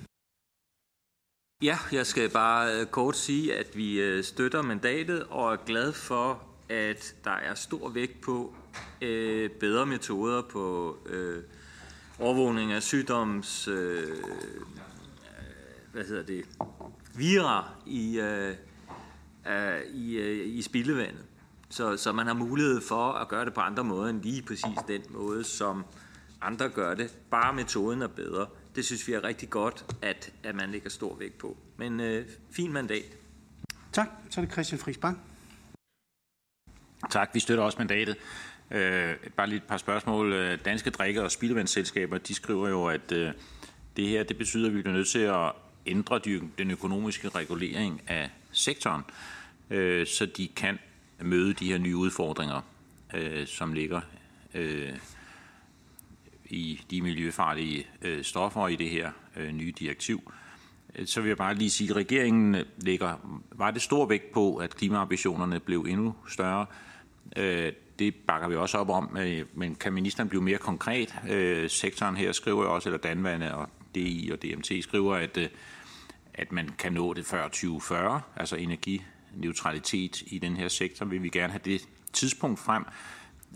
Vil vi gerne sikre, at det gælder alle forsyningsaktiviteter, også ikke kun renseaktiviteterne, vil vi gerne sikre, at det også omfatter altså alle klimaemissioner, også metan, øh, lattergas. Er, er det det, der er regeringens pointe her? Og øh, når man siger, at man vil lægge vægt på det, og, og, og, og nu håber jeg, at det bliver stor vægt øh, på, at vi øh, får en øh, yderligere klimaeffekt af, af, af det her forslag. Tak for det.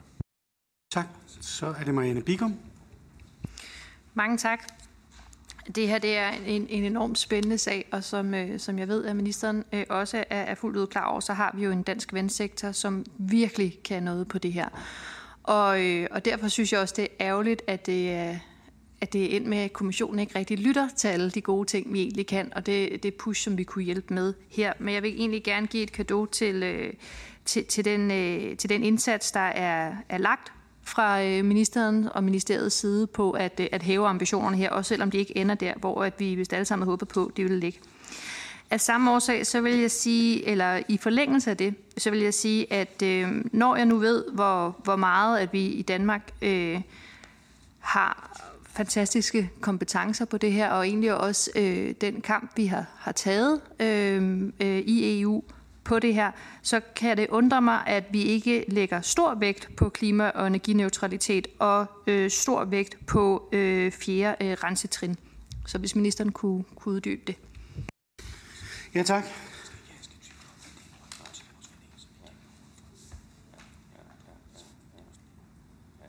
Minister? Ja. Ja, tak for de øh, kommentarer. Kim Valentin først. Jamen, det er jo nemlig rigtigt. Øh, vi har jo øh, haft har erfaring, forskellige og gode erfaringer med netop at bruge spildevand til at overvåge sygdomme og virer og andet. Det kan være helt glimrende.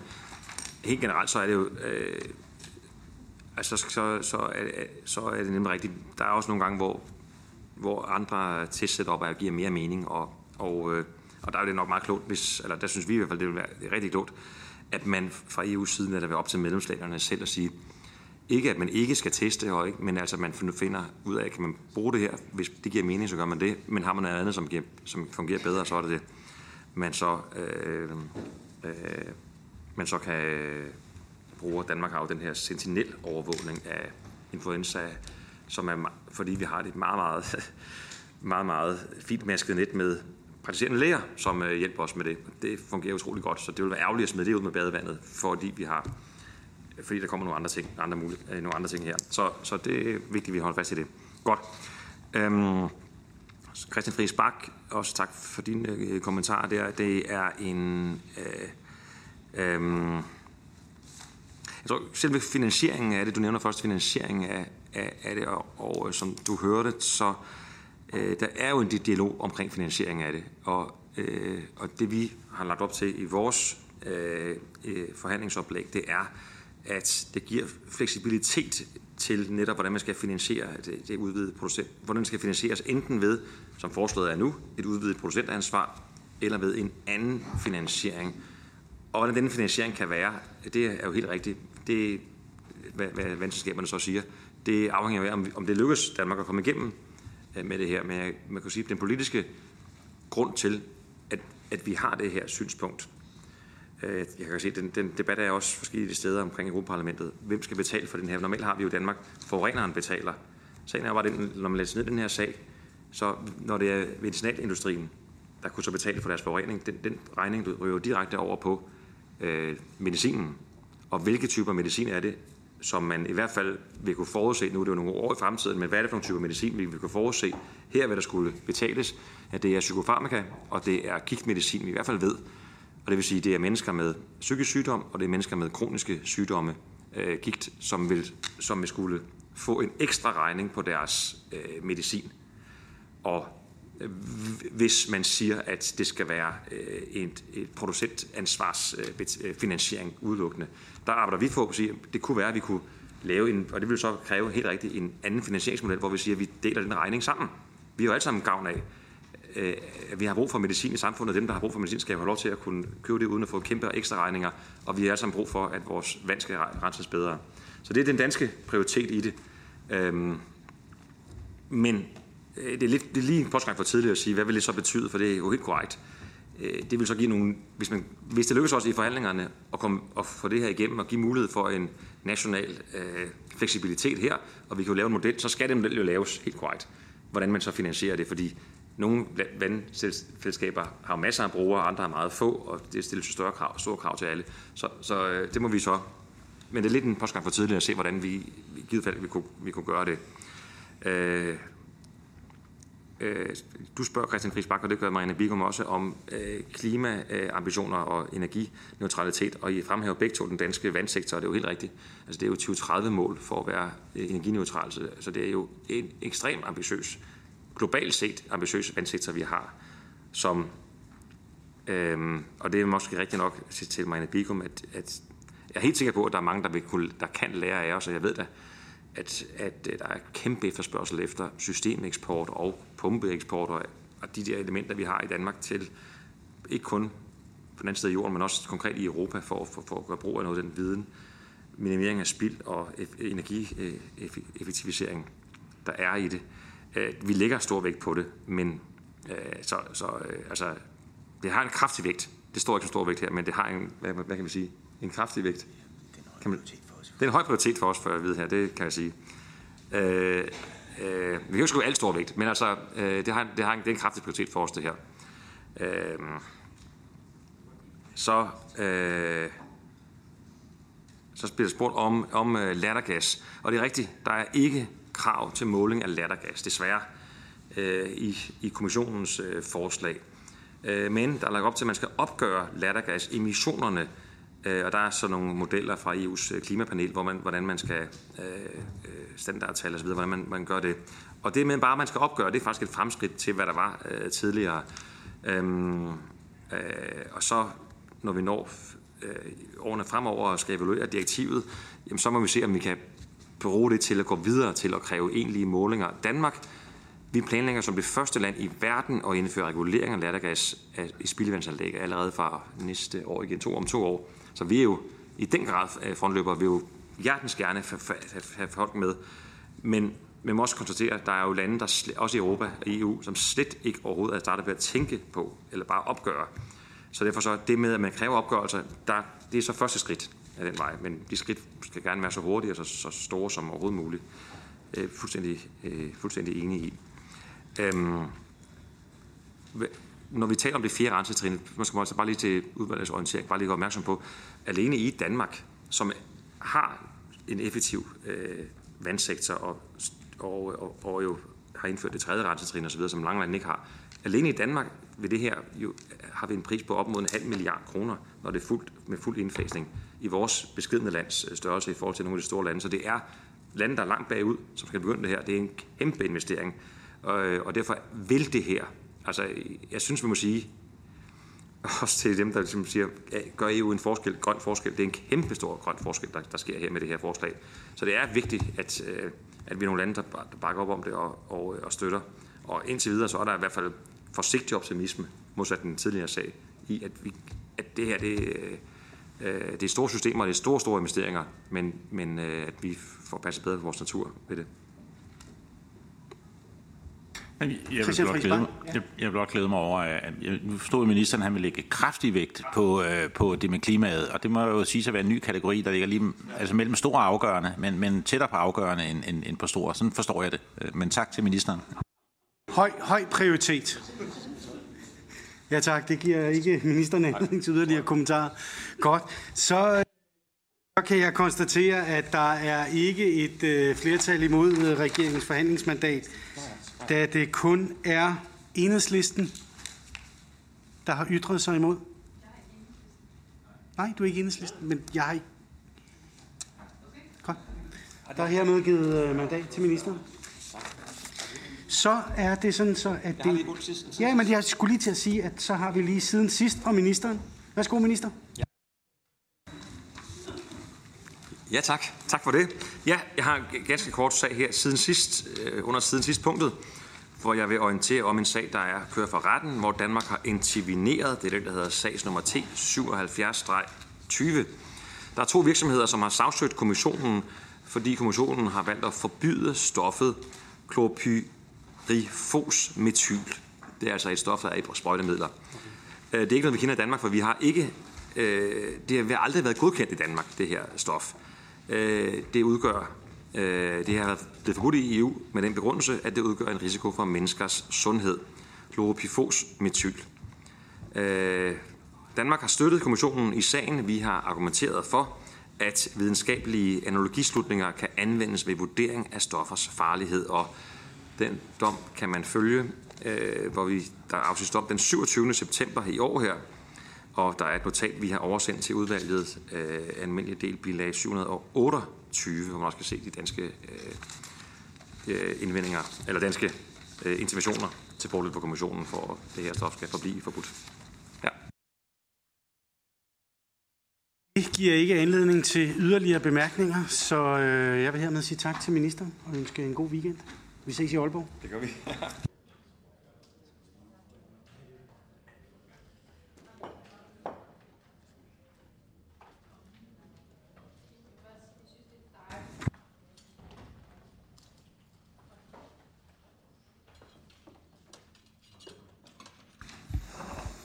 Ja, så vil jeg byde velkommen til udlænding- og integrationsministeren, der vil forelægge punkt 3-5 på rådsmødet om retlige og indre anlægner den 28. september. Det er til orientering, og ordet er dit, minister. Værsgo. Tak for det. Øhm, jeg deltager... Er det lækkert, det her? Jeg, kommer, jeg, jeg har ikke fået spist endnu, men jeg, jeg kommer fra det bekendt. Velkommen til at tage. okay. Ja.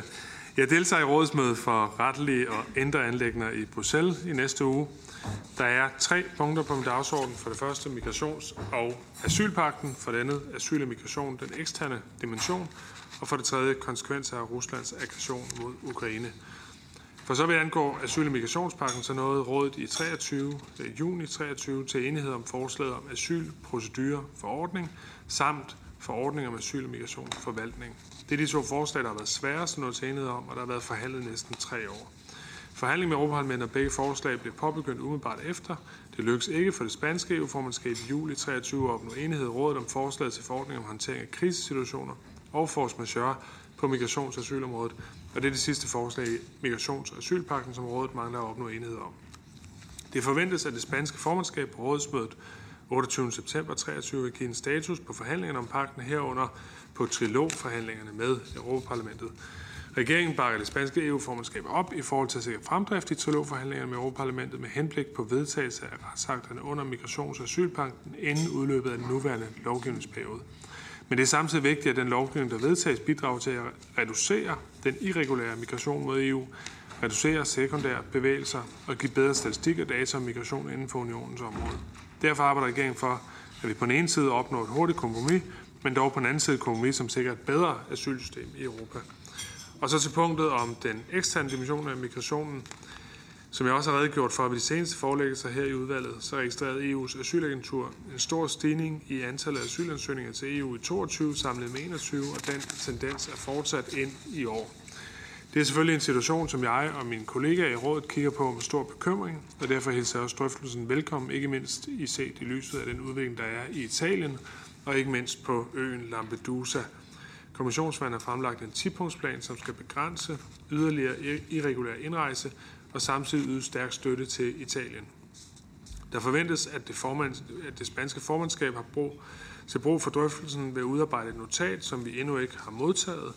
Men jeg vil dog helt generelt sige, at vi fra regeringens side ser positivt på EU's styrkede indsats for at udvikle og indgå omfangsrige partnerskaber med vigtige tredjelande langs de centrale migrationsruter med det formål at reducere den irregulære migration. Og så er det sidste punkt om Ukraine. Under det første dagsorden, under dagsordens punkt ligger det spanske formandskab op til, at en indgåelse af en politisk aftale om forlængelse af opholdsgrundlaget for de fordrevne fra Ukraine, der er omfattet af direktivet. Den midlertidige beskyttelse, som meddeles efter direktivet, er i øjeblikket gyldigt indtil marts 2024, men kan forlænges i op til et år. Det andet underdagsordenspunkt handler om en statusdrøftelse om sikkerhedsimplikationerne af Ruslands aggression mod Ukraine, for så vidt angår EU's indre sikkerhed. Det nærmere indhold af statusdrøftelsen kendes endnu ikke. Det er dog forventningen, at den i forlængelse af tidligere drøftelser kommer til at vedrøre de afledte konsekvenser for EU's indre sikkerhed og indeholde blandt andet en opdatering vedrørende situationen for rådets formandskab samt afrapporteringer fra diverse EU-organer, herunder EU's antiterrorkoordinator. Den strukturerede dialog med Ukraine er baseret på de relevante ukrainske myndigheders konkrete operationelle behov for at takle centrale udfordringer for den indre sikkerhed i både EU og Ukraine. Dialogen tager fortsat udgangspunkt i følgende fokuspunkter. For det første grænsekontrol eller grænsesikkerhed. For det andet våbensmugling. For det tredje voldelige ekstremistiske udenlandske frivillige. For det fjerde sikkerhedsrisiko på andre områder, f.eks. menneskesmugling. Dialogen har indtil videre været konstruktiv med deltagelse på højt plan fra Ukraines side. Som sidste punkt på dagsordenen, så vil jeg gerne orientere om en sag ved EU-domstolen, der blev afsagt i går, nærmere bestemt den sag, der hedder, og nu skal man spidse ører, C-143-22, ADDE med flere. Sagen rejser spørgsmål om, hvorvidt, det står også i teksten, hvis der er nogen, der vil slå det op, sagen rejser spørgsmål om, hvorvidt medlemsstater kan afvise en tredjelands statsborger ved en indre Schengen-grænse, når der midlertidigt er indført grænsekontrol. Det ser umiddelbart ud til, at jeg vil understrege, at dommen, som nævnt blev afsagt i går, at dommen ikke er til hinder for, at politiet kan afvise udlændinge ved vores indre grænser. Dommen vil dog stadig kunne medføre en tungere administration for de danske myndigheder i forhold til afvisning af udlændinge uden lovligt ophold. Vi skal således nu sammen med Justitsministeriet nærlæse dommens konklusioner, og hvis det giver anledning til øh, noget videre, så vil vi selvfølgelig orientere udvalget. Endelig vil jeg nævne, at EU-domstolen 5. september har afgjort en dom i SIL-sagen vedrørende de danske regler om fortabelse af statsborgerskab, som jeg tilkendegav, da den 17. maj 23 orienterede Folketingets Europaudvalg om generaladvokatens udtalelse i sagen, så vil jeg snarest muligt oversende en skriftlig orientering af dommen og dommens konsekvenser for dansk ret. Ja, det er det, jeg havde at sige. Tak, minister. Så er det Christian Friisbak. Ja, tak til ministeren for redegørelsen. Øh, omkring hele spørgsmålet her om migrationspakten, så er vi selvfølgelig, og migrations- og asylpakten, så er vi selvfølgelig øh, lidt bekymrede. Øhm, det ved ministeren. Øh, vi er jo meget optaget af de internationale konventioner, en solidariske modeller, og at det faktisk kan give bedre beskyttelse af mennesker på flugt. Øh, og bare lige et par spørgsmål, især omkring den her håndtering af krigssituationer og force majeure. I høj grad vurderer ministeren, at det kan komme til at underminere, sådan som Dansk Flygtningehjælp anfører i deres høringssvar, øh, eller deres kommentar her, øh, det kan komme til at underminere retten til at søge asyl øh, ved at give medlemsstaterne for udvidet muligheder for at fravige asylansøgers rettigheder. I Tunesien-aftalen, øh, nu har vi i Udlænding Integrationsudvalget anmodet om at få oversendt et notat om den aftale, og, og jeg beklager, hvis øh, jeg har overset det, men jeg tror ikke, det er kommet endnu, men, men øh, så derfor vil jeg også gerne have tålmodighed, men, men bare lige, er der i den aftale, altså er der elementer af tilbagesendelses øh, øh, øh, i den øh, af asylansøgere til asylbehandling? Altså sådan, er der elementer, sådan, som ligger på linje med, hvad der, hvad der er i, i Tyrkiet-aftalen? Øh, eller forventer man, at de kommer?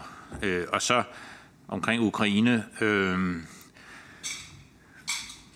der er det jo vigtigt, at øh, de personer, som er vendt tilbage til Ukraine, de fortsat kan have adgang til at komme til Danmark, hvis situationen for eksempel skulle forværres. Øh, så det vil vi bare høre, om det er, om det er en del af, af særloven øh, og, og kommissionens forslag. Altså at man ligesom, hvis man nu har været i Danmark og opnået en beskyttelse her, tager tilbage, forsøger på at se, om der kunne være muligt at opretholde livet, og så derefter kommer her, har man så fastholdt og fortsat den beskyttelse, man fik i første omgang? Det er sådan lidt måske teknisk spørgsmål, men måske der var noget, jeg ikke forstår, men det fornemmer jeg lidt af nogle af høringssvarene, at det er noget af det, der er, der er lidt usikkerhed omkring. Tak. Så er det Kim Valentin. Ja, det var vedrørende med, asyl, med øh, migrations- og asylpakten. Øh, øh, der er jo øh, et specielt forhold for Danmark i, i det, der har, vi har været underlagt Dublin-forordningen, og, og så vidt jeg er bekendt, så er der ikke lavet en proces for, hvordan Danmark skal tilknyttes den nye pagt øh, endnu.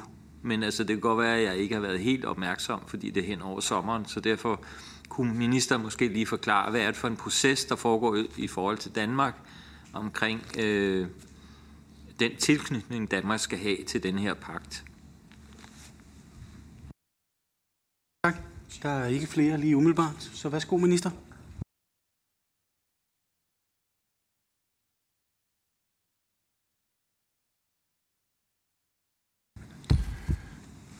Ja tak. Øh, først i forhold til Christian, altså vi kan ikke lave selvfølgelig EU-lovgivning, som bryder øh, med, med grundlæggende rettigheder øh, også på det område her.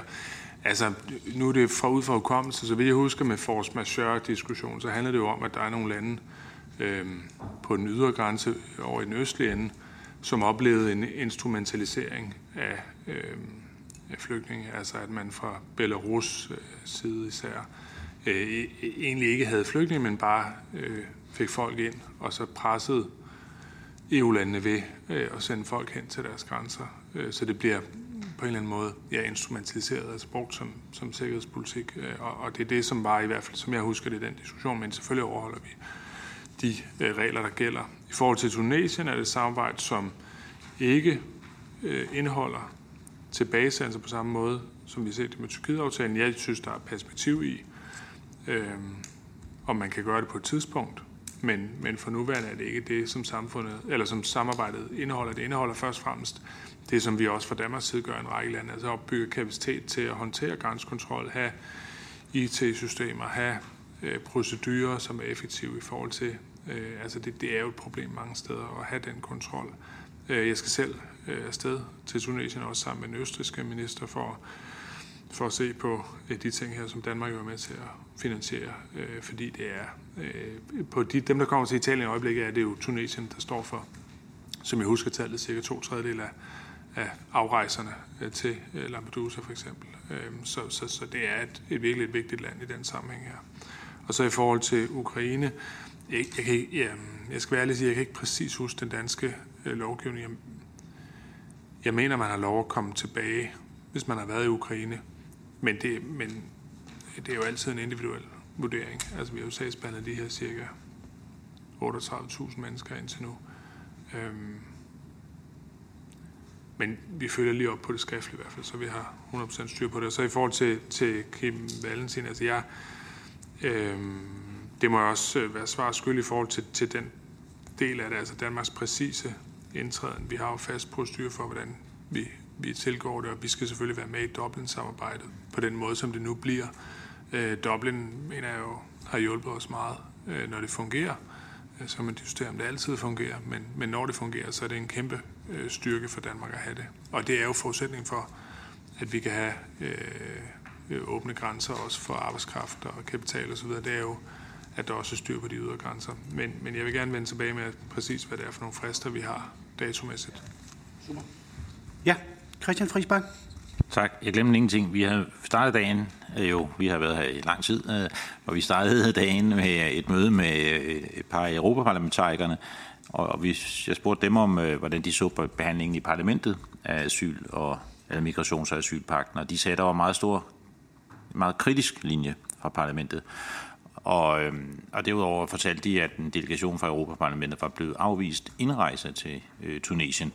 Det var heller ikke måske lige gavnligt for øh, den videre forløb i, i parlamentet. Men jeg, derfor kunne jeg tænke mig at høre øh, ministeren, om han har kommentarer til de trilogforhandlinger, der er, altså og parlamentets øh, holdning, og også, altså, hvad er forventningen egentlig til tidsforløbet i, øh, i øh, migrations- og asylpakten? Lige nu. Minister? Jamen, det er klart, hvis man kigger til det, der hedder LIBE-udvalget i Europaparlamentet, så, så er det jo, kan man sige, øhm, først og fremmest folk, som har en meget principiel tilgang til øh, de her spørgsmål, hvor man kan sige, at dem, der sidder i øh, Rådet for retslige indre Anlægner. det er jo folk, der har en meget praktisk tilgang til øh, migration. Det er jo typisk indrigsminister fra, fra, øh, fra de forskellige lande, som, som, øh, som har politi og mange andre ting øh, under deres ressort. Så, så der er selvfølgelig en uenighed, men jeg tror, det er vigtigt at sige, at øh, det, som rådet øh, blev enige om, og som de, man ikke har kunne blive enige om i rigtig mange år, øh, det var for mig at se en meget, meget fin balance.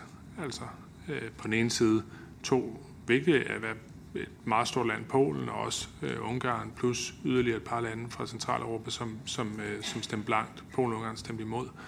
Øhm, øh, Italien, som nu har meget konkrete problemer, som gik med til det her kompromis efter første omgang, øh, og har sagt nej til det, der var kompromisteksten. Øh, så hvis man ser det i det perspektiv, så vil jeg sige, at der er ikke meget fire på, øh, hvis, man, hvis man forudsætter, at Italien og Grækenland stadig skal være ombord øh, Øh, i, i det. Og hvis, og hvis man laver en, en aftale med asyl og migration, hvor Italien og Grækenland ikke er ombord, øh, altså, det ser jo lidt fjollet ud, må man sige, fordi det er jo de, især de to lande, som, som tager imod en masse folk, eller i hvert fald historisk har gjort det. Så, så jeg tror ikke, der er meget at give af, men, men, det, men det overlader jeg trygt til, til de gode forhandlere dernede. Vi, vi har vores udgangspunkt, øh, men, men, øh, men hvis man skubber den meget mere i en retning, som hedder større omfordeling, flere øh, altså øh, en mere åben politik, øh, hvad der kan tolkes som en pull-faktor, så, så, så, så er jeg svært ved at se, at, at, at, at den der balance, der blev slået i, i juni måned, at den, øh, at den kommer til at holde.